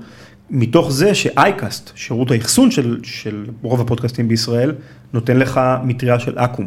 הוא מאפשר לך לשים מוזיקה כזו, והם דואגים לזכויות יוצרים. זה חלק מהשירות שהם נותנים. אוקיי. אה, מה שלא לקחתי בחשבון זה שיום אחד אני ארצה לעזוב אותם. ואז מה אני עושה עם כל ה... כמה זה בוכטה עולה? Mm. של... לא, זה בחינם. הם נתנו את זה בחינם לגמרי, זה מדהים מה שהם עשו אייקאסט לפודקאסטים בישראל. איזה מגניב. כן. זה, הם עשו שירות פנטסטי לכולם. גם אחסון בחינם וגם את המטריה של אקו"ם, מדהים. אה, בשלב מסוים כשהבנתי שאוקיי, אני, אם אני ארצה יום אחד לעזוב את המטריה הזו, זה קרה לפני בטח איזה שלוש-ארבע שנים, אה, אני, אני בעצם תקוע, אני נתקע פה עם המון המון חומר שאני כבר לא יכול אולי להשתמש בו. אז אנחנו עכשיו במהלך של בעצם להתחיל לקחת פרקים להסדיר את העניין המשפטי. ולהוציא מהם את כל ה... זה פשוט להוציא, לערוך אין, מחדש. איזה עניין שלי, אתה לא מה יכול, אתה אומר? אה, כן, אתה לא יכול להשתמש במוזיקה כזו. זהו, זה אסור. אני כבר למה כמה שנים אתה לא כבר יכול? לא אתה- משתמש. אתה יכול אה, לסגור עסקה מול העקום. לא, זה אה, עולה כל כך הרבה כסף. תחשוב שפודקאסטים מבחינת החוקי הזכויות יוצרים הקיימים, כן. זה השכבה הכי קשה. ב- באמת, תחשוב, כשמישהו משמיע ברדיו שיר, אז יוצאים מנקודת נקודת הנחה שהוא משמיע אותו פעם אחת, אתה מקשיב לו פעם אחת, ובזאת נגמר הזה, אז הוא משלם איקס כסף של השמעה בודדת. אם אני שם שיר בתוך אבל- אבל mp3, אקו"ם- אקו"ם ואני מס- נותן למישהו mp3, אני נתתי לו עותק של השיר. אבל אתה לא מנגן שירים שלמים. לא משנה. אני, 30 אני שניות של זוכר, שיר הייתה מבחינתם זה לי, ניגנת את השיר. הייתה לי קדנציה קצרה כ, אה, כמנהל אה, אה, מחלקת התוכן של מה שהיה פעם MSN ישראל, Mm-hmm. ואני זוכר שהיה מנג- היה מנגנונים מאוד נוחים מול אקו"ם לסגור עסקה על כל הקונטנט, הם היו לוקחים איזשהו מכפיל של כמות היוזרים שמבקרים בתוכן מסוים, מכפילים אותו בכמות השירים שניגנת, זאת אומרת, זה- היה לזה מנגנונים, היה גם נטקינג רדיו ווואלה, אגב עד היום. אבל אה, כולם בסטרימינג, אני חושב.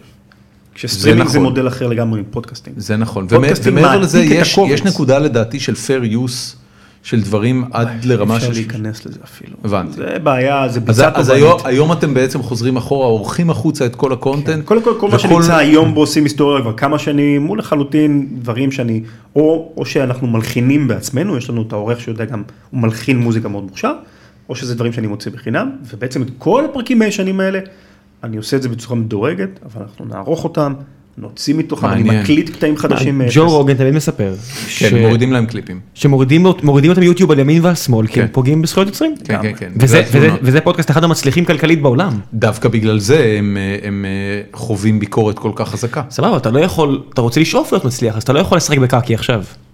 זה, זה, זה משהו שהוא נובע מבורות אולי בהתחלה, אבל אני תמיד, כששואלים אותי אם רוצים להתחיל פודקאסטים חדשים, אנשים, דיברת עם מראש אקו"ם? לא לעשות את זה. אה, כן, בזמנו ביררתי, קיבלתי איזשהו ככה מושג כללי, אבל זה עלה אלפי שקלים או משהו כזה. נו, כאילו, מה זה אלפי לחלוטין- שקלים? אתה היום נמצא במקום שאין לך בעיה לסגור את זה באלפי היום, שקלים. היום אולי אני יכול באיזושהי צורה, אבל אמ, אז בכל אופן זה לא היה בכלל על השולחן, וגם בסדר. אני לא חושב האמת היא שיש צורך. אני אפילו חושב שבאיזשהו מקום להשתמש במוזיקה מפורסמת, שכולם מכירים, אלא אם כן יש איזה צורך מאוד מאוד ספציפי, זה גורע קצת, כי זה פתאום מזיז את השיפט מה... של התוכנית אה, מה שרוצים להציג, מהאווירה שרוצים ליצור, לתראו איזה שיר שכולנו מכירים וזה. יותר נוח לי שכשאני רוצה שיהיה מוזיקה שהיא נגיד מותחת ודרמטית, שזה לא מוזיקה שהמאזין מכיר, אבל היא נותנת לו תחושה שעכשיו משהו דרמטי ומותח קורה. הבנתי, בשביל והיא זה לא ההלחנה מסיטה את- עדיפה. תשמע, זה- בדיוק, זה- היא לא זה מ- טרנטינו, אתה יודע, הוא לקח שירים שאין להם שום מטען רגשי. נכון. והוא יצר את, אתה יודע, כשאני שומע את גרין מאני בגס, זה התחלה של כלבי אשמורת. ואני מניח שזה הרוב המוחלט של האנשים זה לא שחווים את- מגיע עם איזשהו בגאז'. כן. ואתה יודע, יש לך, כן. אפילו שירים יחסית מפורסמים, כמו, אה, אתה יודע, יש להם את ה- את ה- זה מספרות זולה, אה, Flower on the Wall, אתה יודע, זה שיר מוכר, ויש אותו ב- בהופעה של אה, ג'וני קאש בפולסם, וכל אלה, ועדיין, רוב האנשים יכירו אותו היום מספרות זולה. הוא כאילו לוקח שירים שהם טובים, אבל כבר אין להם את המטען הרגשי, איכשהו הוא הל- הוציא אותם החוצה. אני תמיד שאני רואה כאילו, כמו בוואטשמן, שתמיד אני אומר שהיה סרט, אני לא אהבתי אותו בגלל זה, אתה יודע, יש שם סצנת סקס ויש שם את אה, הללויה של ליאונרד כהן. אני אומר, אתה לא, אתה, אתה, אתה רוכב פה על מטען רגשי ואתה מסרס את עצמך בדרך. כי יש, הללויה, אתה זה לא יכול מכניס את לקחת אותו. הפוקוס של הקהל, אני חושב, באיזשהו מקום. למה אתה לא יכול לקחת את הללויה? אני חושב שכי כי הוא מגיע עם כל כך הרבה בגד שאלה הם, אתה יודע, איפה, איפה זה כן היה שונה? רגע, רגע, מ- מאיפה מגיע הבגד שלך על הללויה? כל אחד, אני מניח שבגלל שזה שיר שהוא כל כך מוכר, אני מגיע עם משהו לא, משלי. ל- למה אתה חושב שהוא כל כך מוכר לקהל אמריקאי מיינסטרימי? ליאונרד אה, כהן? אני חושב כן. שההללויה זה שיר קרה מאוד לכם? מוכר, אני חושב ש- כדוגמה. אני- אתה יודע או, מה, תקשיבו, מה, אפילו אם זה תקשיבו, מוכר, חברים, אני אתן גם לך- חיים אתם מהמאזינים. חיים בארץ, כן. בארץ, גלי צה"ל, היה להם את העניין, או גלגלצ, היה להם את העניין של להשמיע את הללויה כל סוף שבוע, וזה שיר מאוד פופולרי של זמר שבישראל הוא מאוד פופולרי גם ככה. זה עזוב לא את ה- נכון בארצות עזוב הברית. את ועדיין, הפרטים ליאונרד לא הקטנים. כהן מופיע כן. מול 80 אלף אנשים בארצות הברית, עזוב את ממלא הפרטים את ה- הקטנים. את אה, מדיסון סקוויר גארדן, תמיד, ואתה ואתה יודע, יכול לראות את זה, הוא כן. מאוד פופולרי. זה בטוח מגיע לפחות למאות אלפי אנשים במינימום, אבל בארצות הברית יש 300 מיליון איש. הכל בסדר, אני אומר, זה אבל זה גם עדיין... מפספס את הנקודה לגמרי, כי זה לא משנה אם עכשיו מכירים את זה רק חצי מהקהל או עשירית מהקהל, העובדה היא שאיזשהו אחוז מסוים של הקהל, אתה פספסת אותו, ולא נתת לו את החוויה המושלמת, מכיוון שעכשיו איך- פתאום נתת לה איזשהו חלק אחר במוח שלו, הזדמנות ל- להינעל על המוזיקה הזאת, במקום שהמוזיקה תעזור לך עכשיו להרים את הנקודה שאתה רוצה להרים, היא פגמה בך באיזשהו מקום. זה ה- זה התזה שלי לגבי הקטע. אני, אני חושב, אם אתה תשים עכשיו במוזיאון את המונה ליזה כן. על הקיר, שאר התמונות שברקע פתאום הופכות לפחות חשובות. ולא אוקיי, יעזור כן. כלום אם, אתה יודע, אם- אם הן טובות מאוד או לא טובות. מאוד. אני חושב שהמונליזה הוא מקרה באמת מאוד נדיר, כי המונליזה, אני חושב כן, שיש ברור קו- שזה איזשהו- קונצנזוס אה, שמדובר ב- בציור המפורסם ביותר, שמונח נכון, אבל אפילו אם אתה באיזשהו יודע, בוא מוזיאון. נגיד תוך העניין שאני שם סתם איזשהו ציור אולי, של פ- נגיד סתם פיקאסו מהתקופה הלא טובה שלו נגיד, אם אני מבין בזה אוקיי. משהו, ועצם העובדה שיש שם פיקאסו על הקיר, מסית מהעובדה שאולי יש שם ציור יפהפה של איזשהו נכון. מישהו שלא מכירים אבל אותו, זה- זה פיקאסו. אבל זהו, אז אני לא רוצה... אבל אתה לא פיקאסו. חייב לשים פיקאסו, אתה אני רוצה- רוצה האוצר לשים של אומן התערוכה. שלא מוכר, שיר שמעולם לא שמעת, אבל הוא כן טוב, הוא כן מוצלח במובן של הוא תורם מאוד למה שאתה רוצה להעביר, כן. כדי שזה יר- יהיה חלק מהפיגומים שמרימים את היצירה למעלה, ולא איזשהו משהו שמסיט ממנו את התשומת לב. כן. אז מהבחינה הזאת זה טוב לך לא להשתמש במוזיקה בעלת זכויות יוצרים, זה בסדר גמור לי. זה מ- זה מצריך ממני הרבה יותר עבודה של להתחיל לחפש מוזיקה כזו, אבל יש היום באינטרנט מלא. המון המון תוכן. כן, כן, כן. יש גם, אתה יודע, בטח מלא להקות שהיו רק מתות שהשתמש בהן. כן, כן. אה, אבל אני לא יכול להשתמש בכל אני לא מוזיקה, יודע כי אם אני זה לא יכול נכון, להשתמש שתדע במוזיקה לך. עם אה, למה? עם דיבורים. אני, אני הייתי באיזה נקודה שהייתי צריך אה, אה, טרקים של מוזיקת פאנק ל- לאיזה משחק שעבדתי עליו לפני כמה שנים, ולהקות מאוד מאוד מוגבלות ומאוד מאוד מפחדות על לתת את המוזיקה שלהם, משתי סיבות. הראשונה, כי איפשהו בלב אתה לא נראה להם מספיק חשוב כדי שתשתמש במוזיקה שלהם. אה, אלא אם כן אתה סופר מצליח ואז פשוט רוצים על זה הרבה כסף, זאת אומרת מה שמניע את כן, העניין כן, זה כסף. בלר ופיפא 96. ה- סונג הדבר, הדבר השני זה שהרבה פעמים הם, הם פשוט כבולות בחוזים שלא באמת מאפשרות להם. כן. אה, ו- הביצוע וזה- לא שלהם, כמו כן, שאמרת. זה לא- אגב, זה לא הניסיון האישי שלי בתחום הזה, אני מקבל המון פניות מלהקות צעירות, או יוצרים שהם אה, אולי בתחום הזה כמה שנים ורוצים כן חשיפה. הזמנים השתנו. והם פעמים זה אה, הרד יכול, צ'יינג'ינג. יכול להיות שהוא ונותנים- פשוט הם- הם- מצליח מספיק בשביל כבר לקבל יחס הם כזה, ואנחנו שמחים לא. אה, שמקבלים... מי זה אה, אנחנו? אה, כאילו המקום כן. שבו הייתי אז עם, עם אותה חברה. יכול להיות, אבל בכל מקרה גם אני לא מצטער אולי כגורם מסחרי כל כך, אני עושה את זה בשביל הפאן, והם מבינים את זה, אז גם אה, שמחים לתת לי את התוכן שלהם. להשמיע עכשיו, כשהם תמורת יודעים ידע. כמה כסף אתה טוחן מהפודקאסט שלך, תוכן. וכמה יהלומים אתה מלטש. בגלל זה הוא מהר לרכבת. אה, כן. חברים, אה, זמננו כמעט תם. אה, אה, וזה הרגע בדרך כלל רן שאנחנו מתחילים לקדם דברים, אז בוא נדבר על דברים שאתה, מה זה לקדם? אתה מקדם אותנו פה, אבל, אבל, אבל בוא נגיד שיש לך דברים לקדם שאנחנו יכולים לעזור לך לקדם, שה, שהמאזינים המאות מאזינים שלנו, עדיין לא כן. מכירים את הפודקאסט שלו, הנה. אז, אז קודם כל הפודקאסט שלך אה, עושים היסטוריה שאנחנו ניתן אה, לינק אה, לאתר שלו אצלנו, מה עוד חדש שאפשר אה, אז לקדם? אני יכול להזמין את המאזינים לשני דברים נוספים, אחד זה הקטע של אה, הפודקאסט האמריקני שאנחנו מקימים, כמו שאמרנו, Curious Minds, אה, נקרא cmpod.net, cmpod. זה האתר. אה, אז מאזינים דוברי אנגלית או שאוהבים להקשיב באנגלית, הנה בשבילכם, אתם יכולים גם להמליץ לאנשים בחוץ לארץ. אה, והדבר השני הוא שאני מרצה המון, זאת אומרת, אני איפה אתה יכול לדחוף את מרצה? עצמי. אה, ראית חברות- שהרצית בליל המדענים בחיפה, כן, כן, כן, ממש לפני אה, כמה ימים ספורים באמת. זה אתה אוהב את זה? כן, זה כיף הממ"י להרצות. אני מעניין. גם, אני, אני מרצה, נגיד, ליל המדענים זה היה בחינם, זה פשוט היה, כי זה, להגיע למקומות כאלה והקהל כל כך אוהב את הדברים האלה וצמא לזה, על מה הרצית? אה, בינה מלאכותית. שמה, מה, מה, מאיפה בא הידע שם? אה, הרבה מהכיוון של דברים שאני חוקר מעושים היסטוריה מצד אחד, במובן היותר פילוסופי של בינה מלאכותית, והרבה מהידע שלי כמהנדס אלקטרוניקה, שמתעסק באלקטרוניקה מה, מה ותוכנה. הדבר הכי מרגש על בינה מלאכותית שאתה יכול לספר לנו בדקה? שיש, שהיא קיימת, שהיא לא פנטזיה. אה, זה מבחן טיורינג נפתר, זהו. ווטסון של IBM, ווטסון של IBM קיים כבר בקופות חולים בישראל, אנשים לא יודעים את זה. הוא הולך להחליף רופאים מסוימים בתפקידים מסוימים כבר עכשיו, זה לא ב- פנטזיה. בתפקידי מיון. כן, בתפקידים של, אה, אתה יודע, כשצריך נגיד מישהו שיסתכל על בדיקות הדם של, הרופא, של החולה ולהגיד מה יש לו, ווטסון עושה דברים כאלה. אה, זה כבר לא מדע בדיוני. ראם אה, מנופף לי ביד, מה, נגמר הזמן? מה אתה מראה לי? הזמנתי לו מונית. אה, הזמנת לו מונית? כל הכבוד. הבנתי, טוב, אז אנחנו נשחרר אותך. אז אה, כן, אז בקיצור אני מרצה בהרבה אה, מקומות, ואם זה חברות, ארגונים, בתי ספר וכדומה, חוגי בית וכדומה, מוזמנים ליצור איתי קשר. איפה, איפה, אה, זה גם דרך האתר? זה גם דרך האתר כן. או שיש שלי. לך סוכן? לא, לא, זה הכל דרך האתר, יש שם טופס, צור קשר, ranlevy.com זה שם האתר, מעולה. מוזמנים. רן לוי, תודה רבה רבה רבה לך שבאת. שיהיה לך המון הכיף פה לא בהצלחה. היה שלי. ב- בהצלחה גדולה גם לכם. כן, תודה, תודה רבה. אמ, שיהיה לך המון בהצלחה ב- בפודקאסט האמריקאי החדש.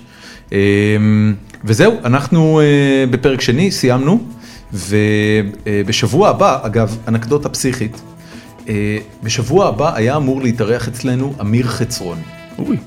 שהוא אישיות קיצונית בטירוף, שרק בגלל זה רציתי לדבר איתו קצת ולהבין מה... שיעשה כותרות קצת עליו. בדיוק. ועכשיו הוא תקוע בסין. אבל אמיר חצרוני פרסם היום פוסט בפייסבוק, שהוא נסע לסין עם אה, בחורה, כנראה שהוא היה איתה במערכת יחסים, והיא תפסה עליו איזה התקף זעם, קרעה לו את הדרכון, וזרקה את כל הבגדים שלו, הרביצה לא לו? יודע לאן, הכניסה לו מכות, ונטשה אותו. והוא עכשיו תקוע עם דרכון קרוע בסין. ופשוט שלח עזרה לכל מיני אנשים כדי ש... שינסו לעזור לו להיחלץ משם. הוא תקוע בסין, אני לא יודע אם הוא יחזור ולכן אני לא יודע אם יהיה לנו אותו לפרק בשבוע הבא. למה לא מפתיע אותי שהיא הייתה כל כך כל כך לא, כעסה עליו? כן, רק היא שהיא קראה ערבייה, אותו. הנה, אני אשלים לך את הפינה. כן, תקשיב, זה אחד הדברים ההזויים שראיתי, ששמעתי בחיים שלי, אבל אני מחזיק אצבעות שהוא יצליח להגיע לארץ ושביום שלישי נקליט פרק עם אמיר חצרוני. אם זה יקרה, אז סבבה, אם לא, אז אני מקווה שיהיה לנו מרוע- מרוע יען אחר. אה, תודה רבה לך, רן לוי, שהתארחת אצלנו. אה, סוף שבוע נעים וחג שמח לכולם. אה, נתראה בפרק הבא. ביי ביי.